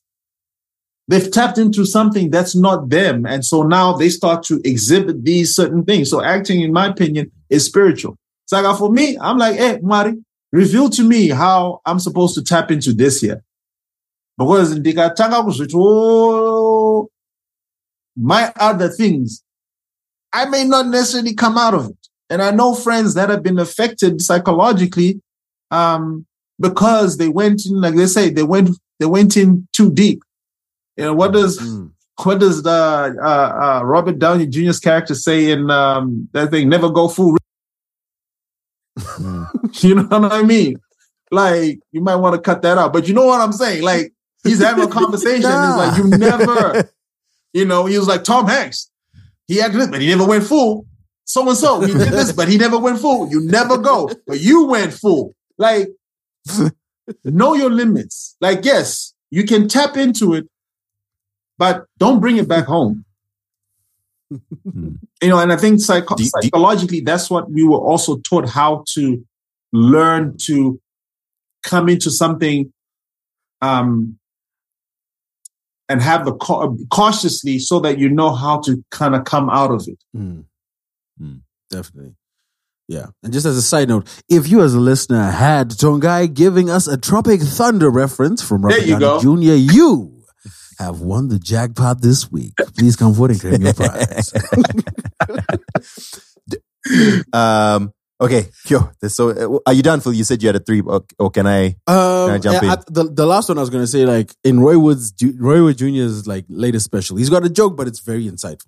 And in his joke, he's like, um, and it kind of it kind of taps into the method acting thing, but it's also just about the heaviness of the, the roles we're describing. Where he's like, do you know how hard it is for a white person to be on set in a slave movie? Because he's got to come up to you in the morning and be like, ah, Tongayi, how you doing? How's your evening? You good? I cool. Action, nigger! Goddamn! What's your name? What? What's your name, boy? Your name's Tommy. Don't look at me. Yeah. So I think that's the flip side of it. It, it must. It, I, does that affect friendships? Like, did you ever like like after a scene, you just look at the white boy like, mm, but guy, that R was really hard. That was a really hard R. No. It's like you've been practicing. That's you know where what I'm the saying? trust Like, thing comes in, man. Like you know, you- thankfully, even with Antebellum and Jack Huston, he's actually become one of my best buddies. Ironically, we're on the same show together, Mayfair Witches. So we've got a camaraderie where, you know, we boys.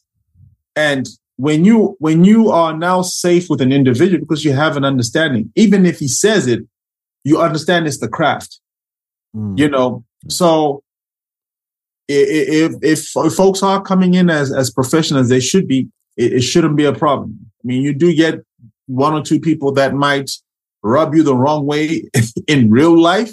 So it might be a little difficult if you're not going to have to hear them say something towards you in character because you're just Mm. like hey my guy i'm not sure where that's coming from is that you or is that Mm. the the dude you play Mm.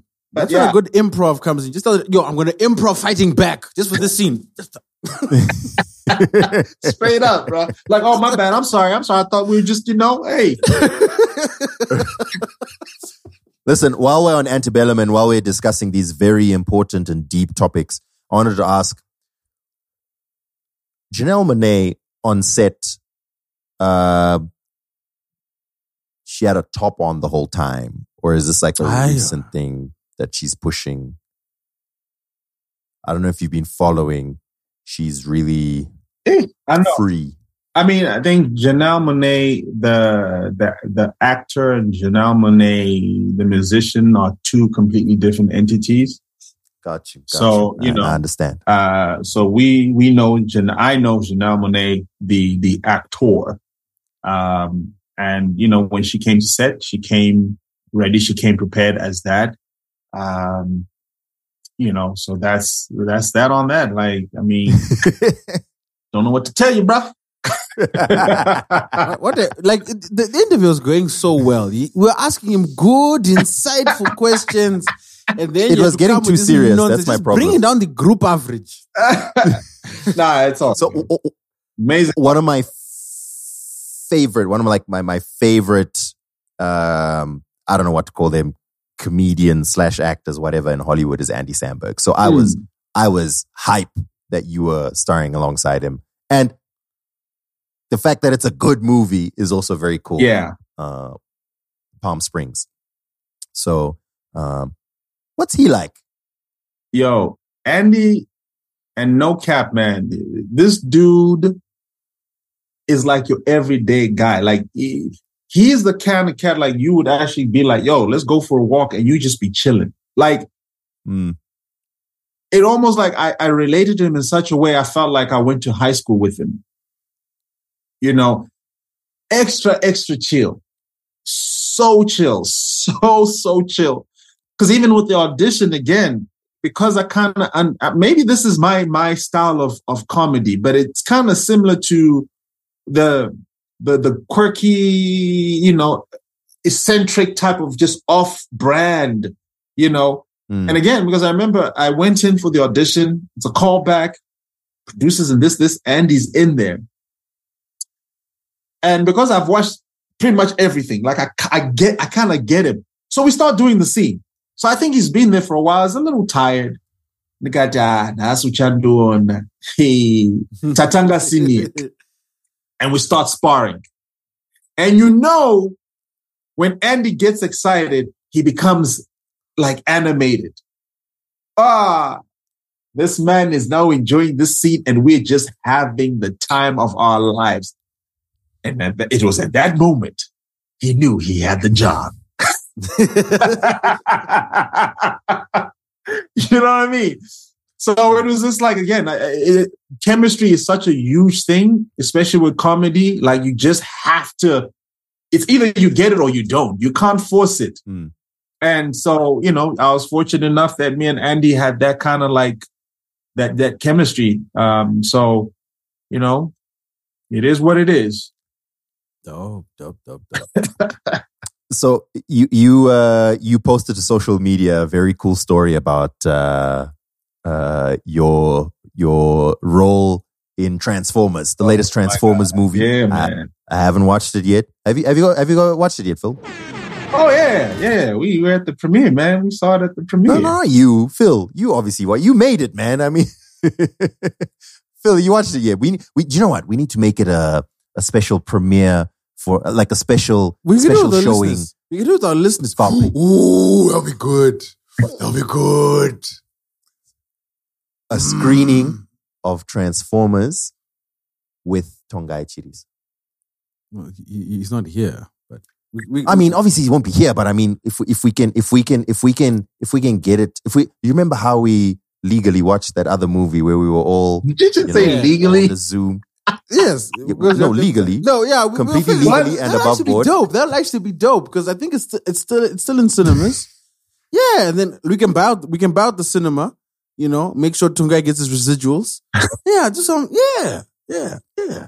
Nice. Let's let's let's make it. Anyway, so so please tell please tell us the story of uh, getting cast and uh and the NDAs that you had to sign and all that. Yeah, right. I'll, I'll, I'll, I'll try to be as brief on this, but this is another exciting thing about Hollywood because you know this the beauty about Hollywood. There's there's no one way of making it.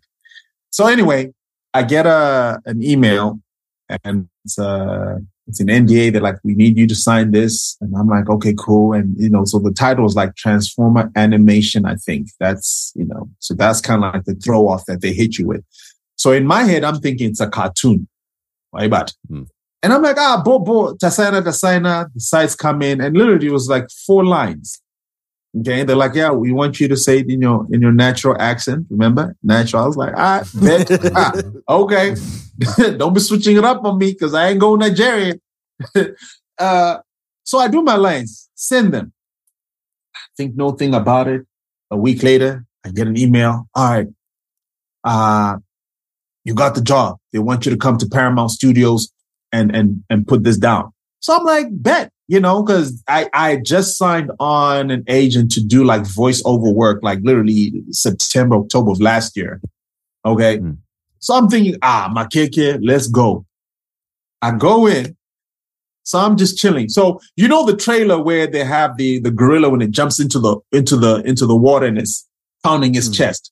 So they had the image of it, but it was kind of like in a 2D, you know, 2D dimensional type vibe. So I'm thinking, oh, okay, it must be one of those yet. type of cartoons, those, you know, because I see this gorilla. I'm like, all right, I know you, but you probably whatever. So I'm chilling. Next thing, director comes in. Mind you, at the time, I did not know who this man was. Okay. Because I'm thinking, all right, cool. Oh, okay. You know, and this, this is just, I was like, oh, it's a black director. Uh, this can't be no live action. There's definitely no live action because you know, you know, I, I ain't never seen a black man helm a Transformer movie. so he comes in. So it means it was like, kind of in the back of director." your I'm like, mind. Cool, cool. My name's Steven. I'm like, bet, bet. Still don't know who this man is. Okay. Ah, he's like, oh, this is what we're trying to do. I'm like, oh, word, dope. That's that's what's up. That's what. Yeah, I'm really excited. Yeah, yeah. And he's looking at me, and he's like, do you know why? What you what you what you here for? You know, I'm like, yeah, yeah. Transformers, the cartoon. Like, he's like, oh, you signed an NDA. And I'm like, yeah. Why you acting weird, bruh? Whatever. so so he starts to tell me all these things, and I'm getting animated, and this, and so I think he's like, hmm, I don't know if we made the right choice. so next thing he's like, all right, so let's just see. We're gonna play around. Let's see what you got, what you got. You know what I'm saying? And we'll, we'll figure it out. He leaves. So he sits in the booth and I put on the stuff. I'm like, I know my kick. They're like, okay, by the way, you don't we don't have your actual clip.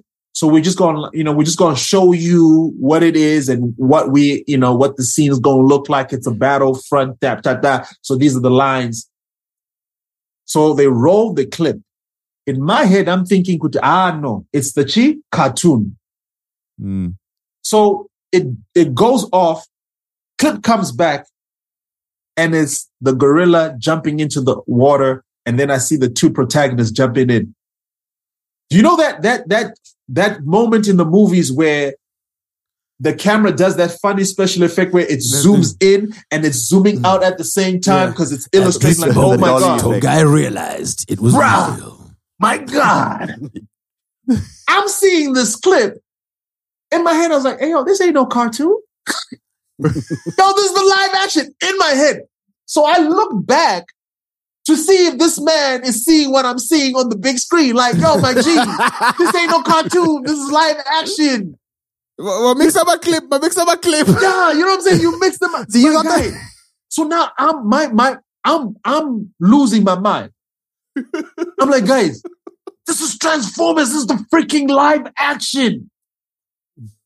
Ha! I was it was on after that.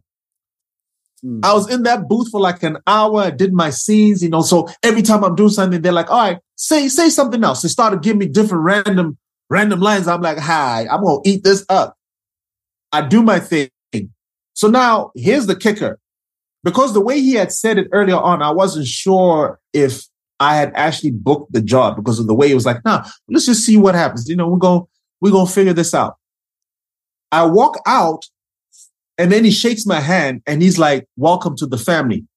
I'm like, Mm. uh, what, what do you mean by that though? Like, are you, uh, you're in a gang now. You're in a gang. I'm, I'm, I'm, because I'm not sure. Ah, so I'm like, all right, whatever, cool.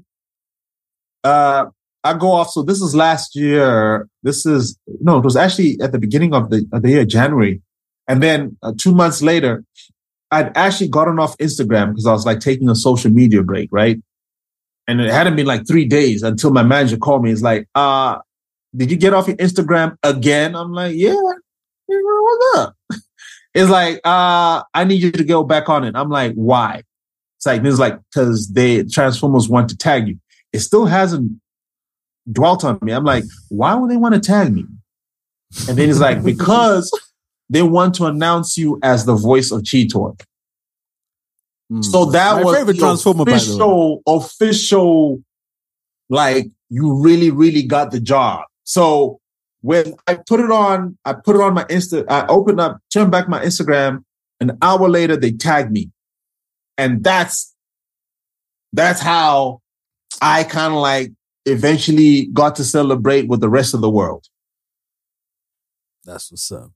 Bruh. So dope, man. Yo. So You're now part of a multi-billion dollar franchise, man. I can't believe. Can you?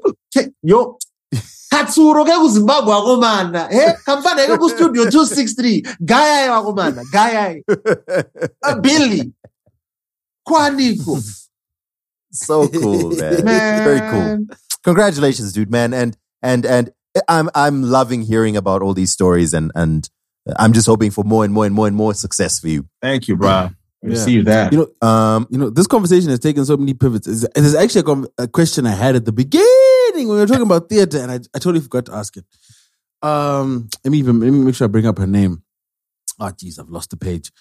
There's an actor, the the, the, the main actress in Swarm. I think uh, Dominique Fishback is her name. Mhm. Yeah, she was she was on the shop, and she and her and um the main actor from The Wire. They were they were they were going back and forth and they're discussing the differences between theater and TV. And they were like, yo, in theater, because there's a separation from the audience and you've got to project, you sometimes have to overact so that they get your emotion.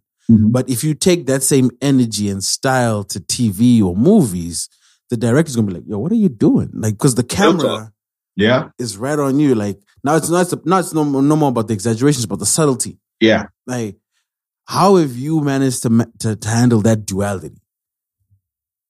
I mean, I started in theater, you know, so I think I, I, I, I got my, my understanding of moving and pace, um, on stage, you know, and just to understand how nuances can still be felt. You don't necessarily have to see them, but you can still feel the breaks that you do, the, the pauses and the way you deliver certain line.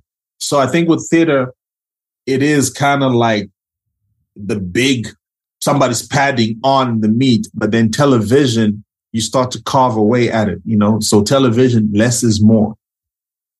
You know, that's why, you know, and you, you have the the mechanism of the camera that's able to capture the slightest movement of your eye and it will tell you everything you need to know.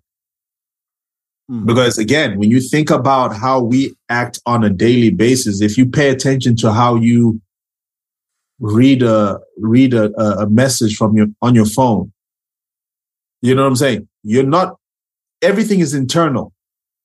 And you might have the flicker of an eyebrow, when you're reading something. Even when we're saying we're laughing, LOL, we ain't really laughing. It's like a little smirk, Mm. or you're laughing inwardly. But when you have a camera capturing the true intention of what's going on, it still reads like you're having fun. You know, Mhm. and I think that's the major difference is allowing what's internal to express in a way that's going to be very interesting on your face or in your body. So, and I think that's just it. It's just the awareness of self in the moment. Because, like right now, as you're listening, you're like this. You know what I mean? Like, you don't have to say anything else. If that was you getting bad news or good news, me as an audience member, I'm like, what does this mean for this boy? Why ain't he smiling like everybody else? What's he thinking? Mm. You know? But it's it's those little choices that one that one makes that makes their performances really interesting. Because now the problem is that sometimes now in theater, just like you did, if I'm talking to you in theater, some people are like, "Mhm. ah, we don't do that in real life. Like, you know what I mean? Like, Mhm. nobody over exaggerates. So I think just for me learning these little things, like, oh, wait, it's all internal, man. Like, what do I do when I'm reading a book? What do I do when I'm talking to somebody? And then you just Hmm. translate that with the knowledge for the next character moving on. So over the years, of course, I've done more, I've done more television and film. I think I got my 10,000 hours in. So it, it kind of comes a little more natural for me in terms of just picking the nuanced um, uh, performances. Do you have any desire to go back to theater? Oh, absolutely, bruh. Mm. Absolutely. Um, and what I've been trying um, um, to do some some theater out here in LA. Um, but yeah, I'm just waiting for that that that that that project to that's right to come through. Uh, but yeah, theater is always going to be um, the grounding factor for for any performer, and it's so rewarding because it's just a, a good tool to keep the muscle sharpened and your brain firing. Mm. You know, Mhm. I, when when you So- when you get so- Harizat Kangano, you know, I've got some chops. You know, I'm just letting you know. Um, what light through yonder window breaks? It is the east, and Juliet is the sun. See, it's like okay, thank you. We'll call you. Don't call us. we'll be in Uh, touch. hey, that's the worst. no, don't worry. No, we have, we Yeah. have your details. Don't worry. We have your details. We Don't have worry. your details. We'll be in touch. Yeah, we have Thank your you. details. No, no, we don't need a card. No, No, no, thank no, we you. Thank you. Can, you can leave now. Thank you. We got your details. Appreciate you. No, the co- the coffee's not complimentary. No, no, it's not. No. uh, I, I was about to say, like, um, one person I noticed uh, who does that is uh, Danai Gurira. Hmm. She she loves theater. Like, she even though she's in Marvel, she's still like running theater uh, uh, projects and Mhm. whatever back home and stuff. Yeah. Speaking of which, if you ever run into her, can you just ask her to look in her DMs? Um, This her guy- old number, this her guy, cousin's this number. guy, this guy. So, guy, you, you you you speak about our podcast. Let me tell you a story. Uh, We are recording our first episode, our first first number one episode. Danai is in Zimbabwe. She does an interview with this guy on radio, and then I'm like, yo. ah, Well, she's here. She might as well hop into the other studio and do the Mm. podcast. Mm. Dan of Afur, ah no, it's fine. She's gonna come back tomorrow. She gave me the number. It's so good. I'm like, Dan, Dan, Dan. She's on. She's she's on Walking Dead. right. She's about to. She's about to be out of here, Dan. Right. Let's let's get her now. Ask him. Have you spoken to her since that day, Dan? Hmm. Hmm. Hmm. Hmm. I put a comment on one of her Instagram posts. Ayo. Meanwhile, I've got a, an Igurira wall in my house. No, Phil, you got to understand, you know, Hollywood, it's it's not how you think. You know, it's busy. You know what I mean? She was Hmm. there with her agents and her publicists, and she, had She was with a cousin, one person. she was even driving herself. ah, Um, you fumbled, bye. Hey. Ah, then what up, fumble? Ah, you fumbled. Yo, I'm yo. just saying, if you bump into her, you know, the whole, ah, Zimbabwe, ah, da, da, da. Anyway, um, what's what's the fa- your favorite? You've you've I'm just going through your credits now. You've you've been in a ton of TV shows and movies, literally dozens. What's your favorite? Like the one that's like, yo, this is the best thing I've been in. Oh, I, I, I don't know if I can pick one uh, because I think I've, I've got many favorites for various reasons. You know, uh, whether it's, you know, opening a door, uh, introducing right, me to all a new audience. Uh, Let me rephrase. okay. um i don't know who's who's the it person you're you're in you're having lunch with zendaya Okay. and she's like oh my god tongayi you're like a really good looking man like you're an act oh damn i haven't seen you in anything what should i watch what are you gonna mention Ah, the, uh, the latest one, Transformers. Check me out.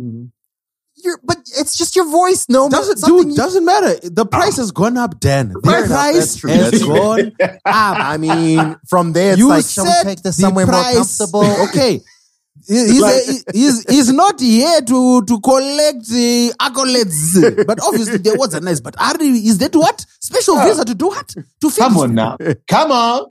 No, if not that, then Mayfair Witches, because obviously that's my next big, you know, that's my I'm a leading man on that thing. So on that on that show. So it's like, yeah, check check out my show, baby girl. Oh. With the little smirk. okay. Well, well, well, well. Actually, now that you say that, who's who is, um, who is, you okay. To an, Use your the- words, to the Dan. un- Use your words. to the- Sound to it out, un- Dan. Sound it out. To the uninitiated, Hollywood promises a world of glitz and glam. Hollywood is nothing but beautiful people who always seem to be immaculately dressed, nary a hair out of place. Therefore, Tongayi, I have to ask you, who that you have worked with is the most beautiful? Oh gosh. Bruh, It's not a serious question, man. It's just a, it's a silly question. First name that comes to mind. bruh. It's just I'm a, I'm a, I'm gonna go with my recent co-star, man. Alexandra Daddario, man. Come on now. Come on now. I, I, I, I'm, I, I, I'm with you. I'm with Feel you. me? I'm with you. There you go. I see you. But I'm recently married, so I don't know who that is. What's, um, no, I, the only reason I asked is because I was trying to think like who could you be at lunch with, and like oh yeah, I'm, I I'm gonna go with my recent co-star. I mean, she truly is a beautiful soul inside and out. I think hmm. you know, again, somebody that Man, we she grew ain't up gonna watching. hear this. It's okay. She ain't gonna hear this. It's cool. You know what I mean? You know what I mean, son? But she definitely, she definitely put me at ease the first first time I met her. We actually walked around New Orleans and went to grab something to eat. You know, so I think it definitely, um, you know, that whole uh, Hollywood. I was I was fangirling or boy girling, whatever, or whatever, boy fanning, and she kind of boy fanning, yeah, fangirling, boy girling, boy Basically, fangirling- your fanny was up in a fan- bunch. fan fanboying.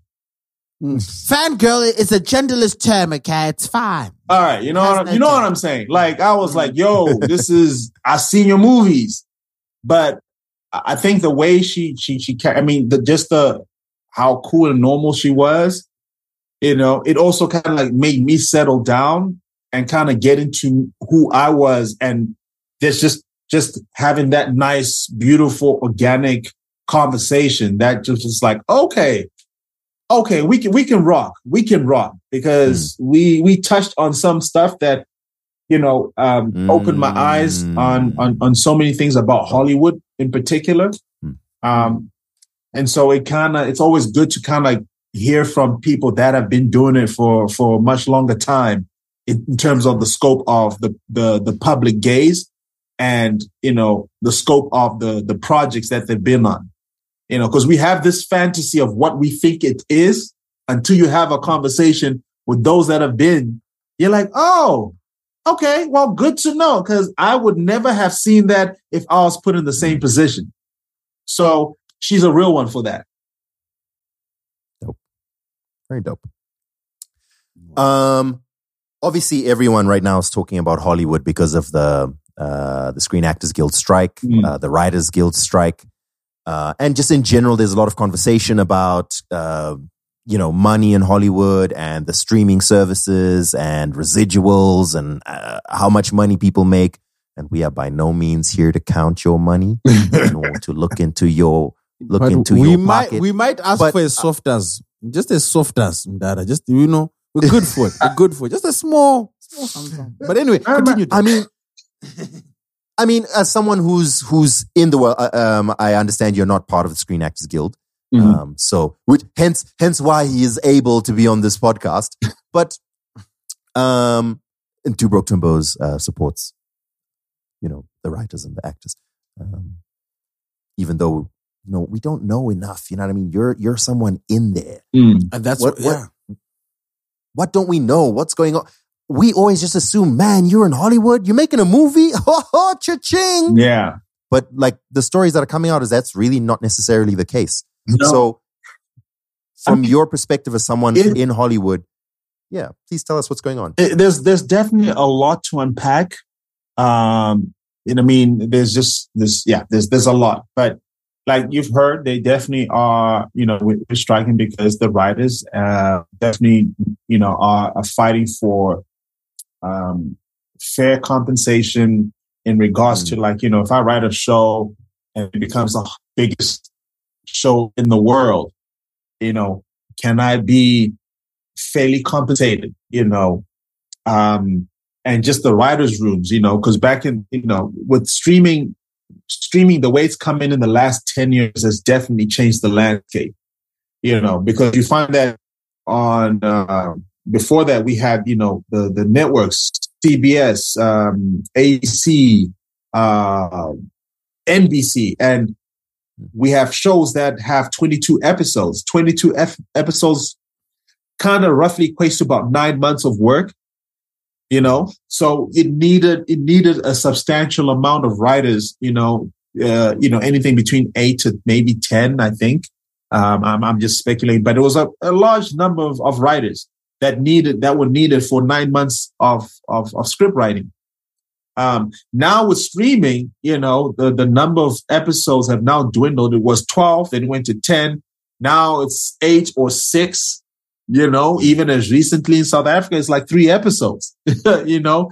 So you find that they don't need as many writers, uh, and they don't need as much time as as they normally would, because now with eight episodes, you probably need two people at max. You know, with something lesser, a, a writer can write six episodes by themselves. So you find that what was once a, a fledgling industry has now being dwindled down to like uh, freelance work, you know? And so this is, in a nutshell, it's kind of like what they're fighting against because it's like, yo, you know, how are we supposed to survive with this? Because, and then somebody was saying, I was watching, uh, an intern who came into the industry 15, 20 years ago, uh, was expected to go rise through the ranks, you know, to eventually becoming a showrunner, you know, onto becoming a producer, et cetera, et cetera. But now they're saying that somebody who's been in the game for 10 years is now making the same amount of money as somebody that's just got into the industry three months ago. Mm. Because they've they've stripped away uh, the opportunity for promotion within the writing industry. So Yeah. that's kind of like the nutshell of what they're fighting for and saying, look, we need a minimum of X amount of writers and a minimum of X amount of months for any show. And this is where I think some of the contention is happening alongside with the fact that they're like, look, we want you guys to be transparent with the numbers when it comes to TV, uh, the popularity of a TV show, you know, because it's not mathing where y'all making X amount of money and you've capped us at this, and yet this show is doing these numbers. So, Mm.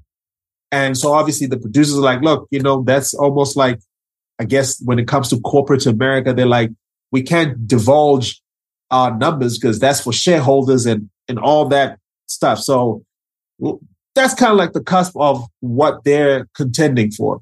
And obviously with AI uh, and that that scripts, you know, AI that you know, are you going to be using our material to to feed the AIs to write scripts? So they're like, we want contentions on those things to say that that's not what y'all going to be doing, which then flips over to the acting, which is obviously some of the the concerns that we have that where somebody was saying, uh, I read somewhere where the hope, the goal was like for extras in movies in the future, they were trying to do is you sign on and you're an extra on a TV show.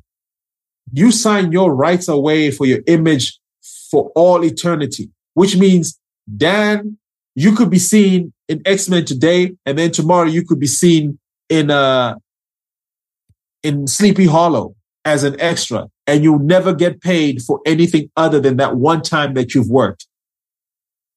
Okay.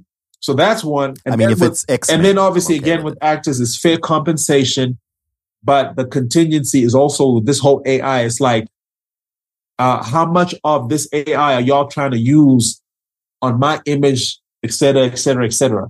So these are kind of like some of the pivotal issues that are that are prevailing, and you know the the the producing the producers the the studios are obviously uh, having a tough time to to figure this out because when when when you look at some of the, the numbers that are being said, like all, you know, in, in a nutshell, if somebody says, I read something that's like, we're basically asking for like 3% or like 1.5% of whatever profit that y'all are making.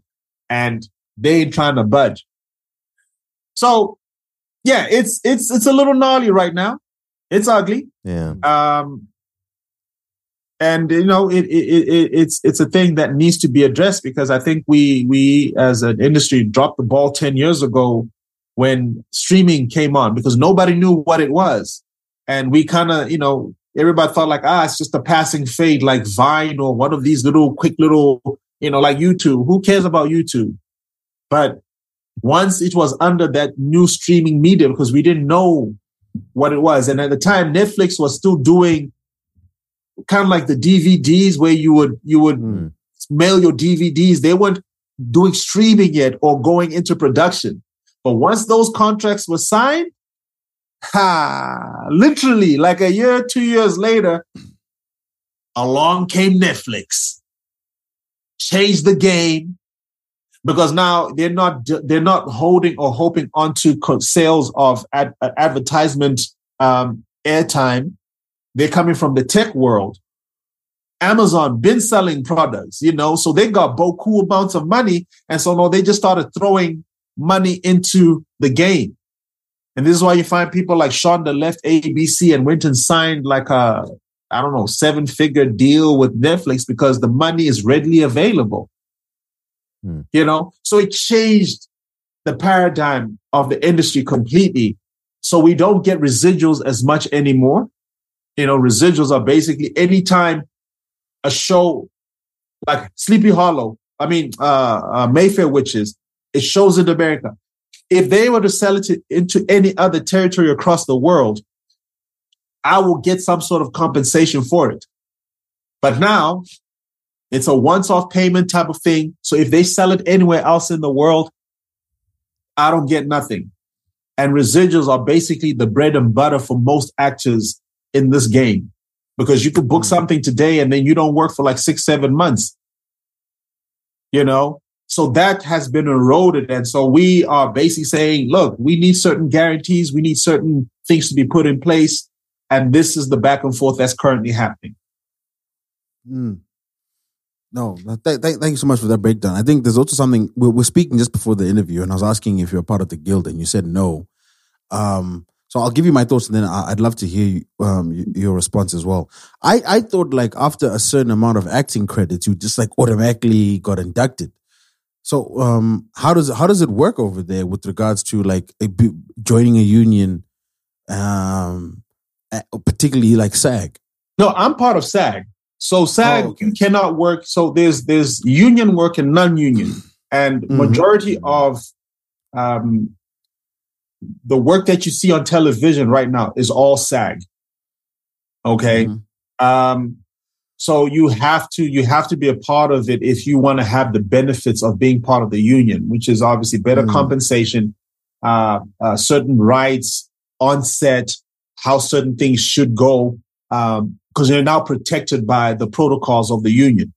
You know, there is non-union work, which is apparent. I think there's more in terms of commercial work. There's more non-commercial, you know, because with commercial non-union, you get buyouts. So they'll pay you your hundred fifty thousand dollars, and you don't get another dime, even if it airs for the next three, four years. You know, versus if you were to get a union job, every time it airs, you're getting something. So it, it is in your best interest. Well, it was in your best interest at the time to be a part of it. Now I think, uh, you know, people are kind of like hesitant and stuff like that because of how much diminishing returns you're now getting, especially because of the streaming uh, platforms that don't necessarily pay out residuals. But it's imperative that you are a part of it because for such movements like this, that if and when these deals are made, everybody's better off. Hmm. Um, just to maybe it's not necessarily uh, an issue of figures, but just to have a little bit of an understanding. So flipping it back to what 15 years ago now, when you were doing Crusoe. So here you are, you're on NBC's Crusoe, um, having a, a, a pretty starring role. Of course, you know, as a new new actor to Hollywood, I don't know how your leverage would have been, but your compensation back then compared to what you get now for a purely streaming show, so like a Netflix production, like Another Life, Mhm. are they comparable, or are you looking back and saying, like th- this is a bigger initial payout, but the long tail of it, residuals wise, uh, is completely different too? Right. So with Again, please, whatever you don't feel comfortable getting into, please. Absolutely. Your, your, So with uh, Crusoe, I was a local hire. You know, so I was working. I was in South Africa, working in South Africa. So they hired me as a local hire, which means that Okay. the the the union rules there are different to the union rules in America. Um, the the rules in in South Africa is basically we pay you once, that's it. Hmm. Okay, it doesn't matter again. You know, so um, South Africa definitely has its issues that they're going through when it comes to compensating, you know, performers and, you know, the industry is going through a lot. Um, because it's not quote unquote as transparent as it should be, you know, and there are many despairing conversations that we can delve into at, at a later time. But, uh, that money versus, you know, for example, for another life, um, another life again this is new media uh, and with with uh, with netflix you know there are tiers to production values. You know so for example stranger things you know i i'll just give an i don't know don't, don't quote me these are not the figures but i'm just going to give you an example. Stranger things for example for per episode it, it can probably be sitting at one to two million to make one episode. Another life was probably sitting at 500,000 to make an episode. So you already can tell like production value is vastly different. And the higher the production value, the more likely that you're going to get paid more. Budgets, budgets, budgets. So this one here obviously was much lower than that. But in comparison to another life to Crusoe, I was obviously making a lot more with Crusoe. And the biggest difference between non-union and union work is so for 10 episodes on Crusoe, for 10 episodes, I got paid I got paid the same amount for one episode on another life. Okay. So that that should tell you just how vastly different it was at the time, you know, where I'm doing a whole season and then I get paid the same amount for one episode, you know, on another life. And that was just, you know, it's just that's the disparities of kind of working non-union versus working in a in a in an industry where the creatives and acts are supported and they're compensated fairly. Hmm. Fascinating. So how how how do you think it's uh how do you think it's likely going to end? Um, I think right now, I think emotions are are, are prevailing. You know, uh, everybody is, is in their fields. Uh, but I think once the dust settles and people start to see the the effect that it's having countrywide, because it's not just actors, it's not just writers, it's every other person that contributes to the functioning of an industry, from the seamstress Mm. to the transport person, you know, to catering. Um, it's it's a massive ripple effect, and I, I, you know, the prayer is that once people can actually come to their senses and I guess appeal to their morale of, you know, 1% decrease in your profit is not going to kill you, but it's definitely going to help millions of people, you know. And like I'm saying, I think it's, it's, it's, it's, it's a more of an emotional standoff right now because the writing is on the wall. I think some of the decisions that they need to make are pretty easy. But because egos are now bruised, eh, manzino. okay, like, all right, let's see who's going to come off tops. And it doesn't help if we're provoking each other and yelling nastiness because at the end of the day, you're still dealing with human beings. And, you know, Mm. we can be callous with our words. So I feel we, we, we're going to get there. Um, I think we're going to get to a, a deal that's going to be beneficial for everybody. I mean, Mm. everybody knows what needs to be done. Let's just do it. please. I'm praying because if this deal isn't struck soon, the deluge of reality shows that is going to hit us. I'm tired of Love Island. More now. Nah, real at talk. this man. rate, it's at, at this rate, it's going to be Love Island Zimbabwe. Ah. all things, all Love things. Island. Too hot to handle Kadoma. Too hot to handle, Kadoma. Special edition. oh man. Yes, hey man, this has been fascinating, man. Um, yeah, thank you so much for sharing some of this stuff with us. Uh, and obviously, the hope is that that uh, y'all can figure things out over there. Um, question: Let's just say, let's just say, you know, the, the the big movie houses are like, ah, we don't have actors. These guys are on strike. Danny, how far we have? Uh, look, uh, John Wick Five. We need you to to play Keanu. Yeah. Come on. Am I a scab if I like, listen, man, Scab. I mean, if I Scab. just, Look at the scab. Look at the scab. Crossing My the God. picket line. it, if I just, it, hey, listen. I think that's that's the question that you know everybody has been asking. Like, what can you or what can't you do? Um, um, obviously, I think it's it's it's it's frowned upon when everybody else is is sacrificing, and you look at you hooligan just coming in and taking a job. I'm not in, I'm not in your union. Hey, listen. I'm not in. hey, look. I mean, if they come and say, "Choma, come, come, come, do this," and you're like, "Oh, once, oh, once off," ah, go for it, my guy. Go for it. if you don't ever intend on working in the industry ever again, run, take it. That's what I told you exactly. That key, that last sentence was the key that I told you about last week. Dad. yeah, ah, you can take it as long as you know. You like, never okay, work you have, you've burnt your bridge. As soon as you step on set, you've burnt the bridges. No more.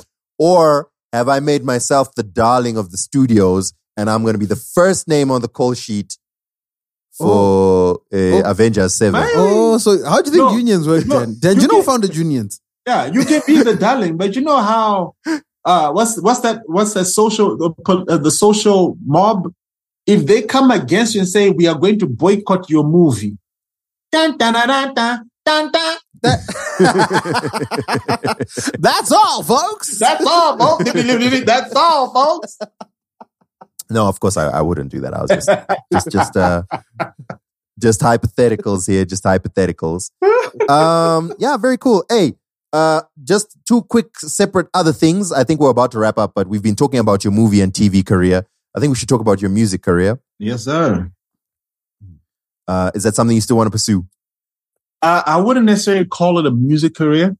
Um, I, I think music for me is is definitely a cathartic spiritual escape. I think it's the one place that I have full autonomy to just enjoy something for me.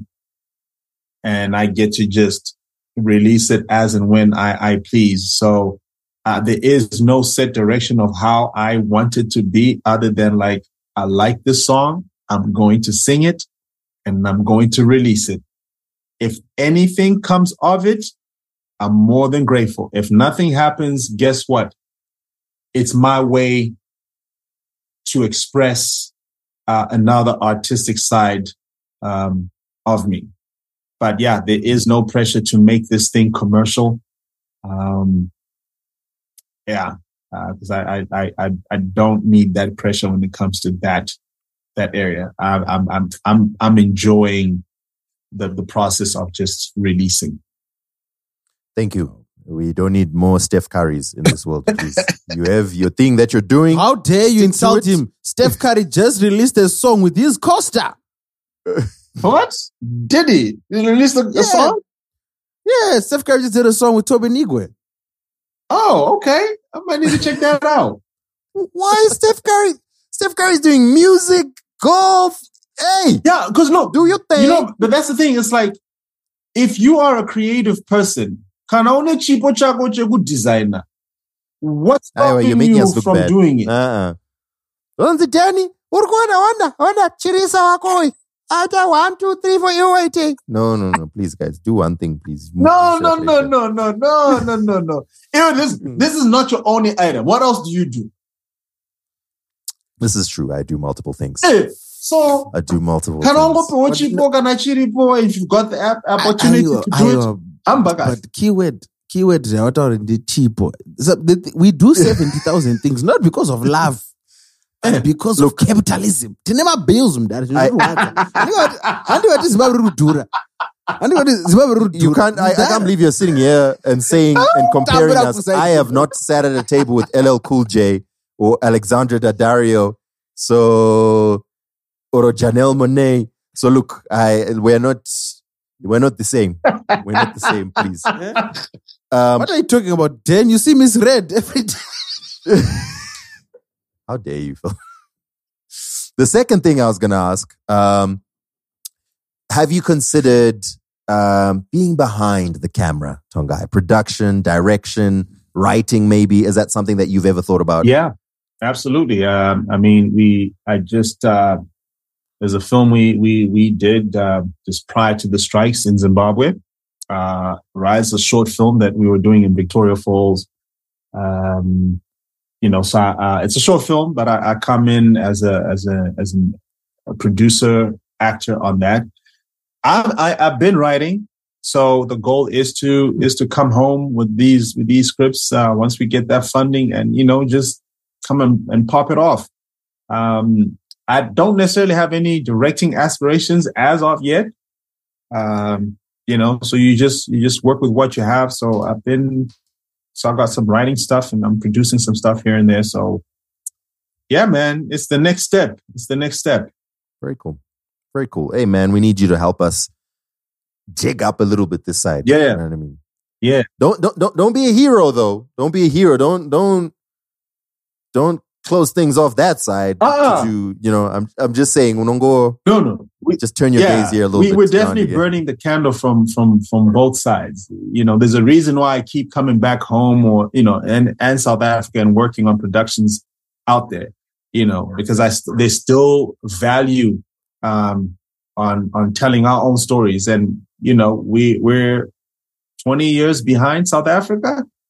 You know, Mm. so we we got a lot to do in terms of catching up, but boy, do we have amazing stories to tell. So I cannot wait until the world gets to starts to hear the rumblings of what Zimbabwe is doing, and hopefully with this short film, um, it'll kickstart some uh, amazing journeys for not only me but everybody else in the film and television world. Because we got plans, my guy. Um, I got a pitch. All right. You can have this one for free. okay. Young man. Hmm.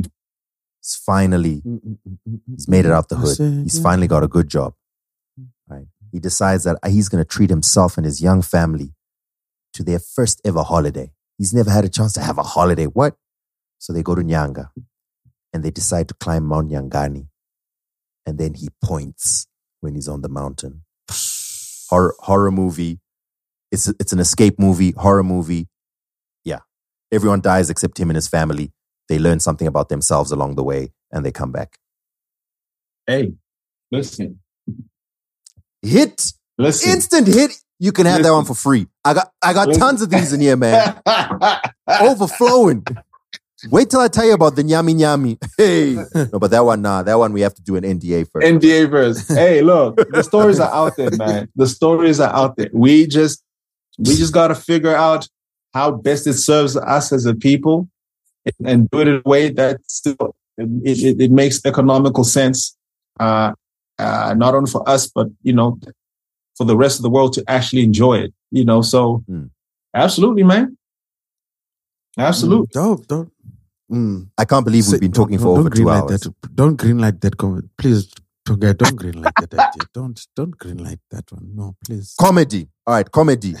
A young, It's a career young, suicide. Career suicide. a young girl grows up rich without really thinking about where her money comes from.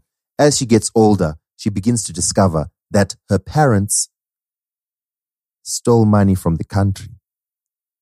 Mm. And now she's conflicted because she's enjoying the life she lives, but she's feeling some type of way because of ethics and morals. Okay. Hilarity ensues. Dan had a conversation with one of his private school friends over the weekend. Now look, he's trying to pitch it as a movie idea. It did very hard. but there's got to be more to it. There's got to be like some espionage type ish where it's like, okay, some No, no, no, people are not coming to get that money back because they No, no, this- this one is a sitcom. You know what I mean? This one, this one is a sitcom. The deeper themes are um, dealing with family versus uh, uh, uh, um, uh, a seeming um, what do they call it? Like obligation to Mm. the community, or obligation to your country, or obligation to your fellow man, or obligation to family, family, and that that internal conflict. But not to take take a look at it too preachily. That's why it's a comedy. Mm. It's a sitcom. The way it will progress is there's a poor man who has perhaps felt the pinch of oppression, who she falls in love with. And now she has to hide the fact that she's rich because of the money that was stolen from him, but they dating. You know what I'm saying? That's dope. Hilarious. That's dope. You know what my, my thing would be now? We need the competent people behind the scenes that know how to produce for comedy. Look, my rates as an EP, uh, they're quite affordable. Um, no, no, no. That's, that's, I like that. I like that. I like that. I, to- I got tons of these, man. like this that. thing is I- full. You know, it'll be interesting to see it from a from a Zimbabwean um, perspective for sure. But you can have that one for free. yeah, man. No, the ideas are there. Wouldn't be allowed. The ideas are there. We need vanhu vacho vanozoziva kuti okay, camera sei inozofamba sei for comedy. How do we cut and all this Mm. stuff? Because that's Yeah, where the YouTube, skill set is is paramount Definitely. To a success of a yeah. show. Genre, especially. Mm. Difference between a multi-cam and a single cam cheat sheet. Yeah, I was going to Hip-hop say this one woman. se- feels like more of a, Yeah. a single cam setup. Um, we're looking at a somewhat document along the styles of The Office because then you're able to explain some of these subtleties Mhm. in you know the in the in the in the cutaway interviews. It's just look, Come on, Nyora, um, Nyora, Nyora, I'll- write it down and then, you know, can I, can I pilot, you know, pilot hainetsi I've got, I've got the outlines of a screenplay down. Um, look, let me just have a quick word with ChatGPT since your colleagues are a little busy at the moment. That was a joke. Uh, I to any potential any writers out there that are listening, I support your struggle. Mm, I- We know you're a on scab. It's okay. But Tongayi, thank you so much, man. This is this is such a great interview. Thank you for sacrificing so much of your time. We know you're a very busy man, but this was this was a mag- magnanimous. Uh, I think is the word to use here. Very gracious of you. Um, this is one of our better interviews, man. We had a lot of gr- good energy, good vibes. Yeah, so man. for, for for the very few people who might be this this this might be the rare occasion where the, this is the first time they've heard, heard of you or they've come across you. Where can they get hold of you on the socials if they want to do so? Or which movie should they stream slash buy to guarantee you get the most residuals? Which one is Legally. guaranteeing you the most back end revenue? That's a good question. Uh, I mean, pretty much every one of them. I've been fortunate enough that you know. Uh, but I'll, I'll definitely say, man, hey, look, if you want to see your boy uh, uh, tap into another other you know genre, you know, um, you know, sci-fi, you know, the psychological thrillers, you know, like vampires, ghost witches. You know what I'm saying? uh, definitely tap into uh, the Mayfair Witches. But my my social handle, I have uh, Instagram, Tongayi Chirisa, uh, at Tongayi Chirisa. Uh, I don't have the Twitter. I don't have the Twitter. I don't have the Facebook. Uh, Mhm. yeah, get me on that, and uh, we keep it moving. All right. Blessings, man. Thank you. Thank you so much, man. We appreciate it. And uh, yeah, we'll, ca- we hope to catch you soon. I mean, you, you come back to Zimbabwe. And I mean, I mean, now we can, we can, you know, pretend to be like, ah, ha, ha. Ha ha! Wangu! That's that's Are my you in guy. town, Wangu? Wangu there? Been a while, eh? It's what a while, eh? Oh, jeez, bro. Oh, Yo, man. doing, so, eh? yo, man, I'm uh, back in uh, Aurora, eh? So, uh, let's, uh, let's go catch uh, get a coffee or something, eh? Okay. Um, Get yeah, a quick maybe a jolly. brew, eh? Oh, Yeah, no. bro. Absolutely, my bro. I mean, I don't know if uh, any guys from PE would talk like this, Uh, because, you know, PE, they're more like, yeah, man, you know, yeah, we just did a good game with um, the lads Mm. did uh, really well today. Uh, you know, we fought well. Uh, the Tigers prevailed, uh, but uh, yeah, uh, we look forward to our next game. It's like, guys, Yeah. Yeah, well, then they do that stupid who handshake. you? Of, that, that, that stupid, that, that, what's that stupid thing you guys do? that, there? that's What's- what's- Twisty. That, what, like, I- so ridiculous. So Sounds- ridiculous. And they'll be sounds grown men like in their 40s. Ah, yeah, PE. ah. You guys No. wish wish you had that act, that handshake. Hmm. And you know, can I tell you something? If you meet someone who's from PE Mhm. and you don't know it, and you're reaching out to shake their hand as normal, it will just automatically go to that handshake, and then you know, without words being exchanged, three feathers. Okay. Anyway, Anyway, so Wait, why we don't four? care then. ladies and gentlemen, boys and girls, thank you very much for featherless tuning in. That's not the problem. Three Eh? feathers. Chicken ya plagwa. Yeah, plan. Why are you proud about three feathers? Like, what's significant about three feathers? Where the rest of the another feathers? episode Like, of Two Broke Chicken is Twimbos. alopecia over here, bro. What the hell? with actor extraordinaire Tongayi Chirisa, who has graced us uh, on this episode. Thank you so much for coming through. If you would like to support the podcast, twobroketwimbos.com forward slash donate. And you are able to subscribe to our Patreon. It's only $5 per month. Uh, minimum, but you're welcome to do more. Uh, and then we will add you to our exclusive Patreon group. Tongayi, if you, if you would like to join the group, you're very welcome to as well. We won't even, we owe you for this, but, um, eh, no pressure. Um, yeah, if you would also like uh, access to behind the scenes information, to uh, any specials that we do, uh, it goes through to our Patreon uh, tier. Uh, so yeah, twobroketwimbos.com forward slash donate. Alternatively, if you don't have the money, perhaps you are a striking writer or actor and you are very worried about parting with that money, we still appreciate your support. All you got to do is just retweet, follow, like, just drop a comment. If you're listening to this on Apple Podcasts, comments really help with our ranking. Uh, so just a, a quick comment and a five star rating really helps. So we would greatly appreciate it. Uh, but yeah, I guess that's it for now. Please make sure you watch Transformers: Rise of the Beasts. Um, it's approaching a half a billy, but we need more. We need more. It's still in the theaters here in Zim and in several other Wait, half a as well. billy? I said, didn't we cross already? What are you, what are you talking about, blood? Uh, last I checked, let me just let me make a quick check. Let me make a quick check. Sir, Ah, sir. Transformers: Rise of the Beasts. Sir, Maybe I was looking at. Uh, Then At, uh, he- at my man is- domestic. Let me see. He knows. He knows. He's even offended. He's like, you're, you're taking, you're taking money out of out, out of my future paychecks. Are you mad? uh, sir, you might want to come correct on that one, sir. Hey man, it's it's it's sitting at just under half a billy. Am I wrong? Rise of the Beasts. Either. Or. Anyway, look. it's doing well. It's doing It's well. doing well. It's doing well. Mm, Yes. Doing very Please well. go watch the new Transformers and and catch uh uh, Tongayi Chirisa in that, or watch Mayfair Witches, um, where he also plays a, a starring role uh, in that in that horror. I will not personally because I have a very weak constitution and I won't sleep. Mm. Look, you know what? For you, I'll watch it. I'm gonna watch it. No, But no you have support. to guy. apologize to That's the support. Which I- I- just you have click to- and watch. Click. Mm. Yeah, it's all about the click Or and I'll- what I'll do, I'll buy, I'll buy it, and then I'll just leave it playing. Eh. Mm, ah, my demons, those guys. Philip. Mm, ah, ndikuchikaini. but yes, Um, we, we- we'll support you however we can. Thank you so much for the time. Don't forget, obviously, follow us on the social two Broke Twimbos, Phil Chart, Danny, that guy. Obviously, follow Tongayi, support him wherever you can. He's been so gracious. This is one of our better interviews, but we're going to let him get on with his day. He's got a very busy, busy, busy, busy week, month, year, um, and on. obviously a career ahead. Yeah, you know what I mean? Yeah, man. So more blessings to you, brother. More blessings to you. Thank you so much for being so gracious. And on that note, we out. Please, please say hi to three people. Wait, wait, wait. Please say hi to um, uh, LL Cool J, LL. Okay. uh, Anyone else? Alexandra Daddario, Alexandra. Okay. Yes. Anyone else? And if you just see Danai, if you could just just check her DMs, just Hmm. just check her DMs. All right. I'll, I, I, I will pass on the message that uh, these Mm. three uh, individuals will get these messages from you. I oh, oh. Yeah, and on, right, and on right, that right. note, guys, we'll catch you in the next episode. We out.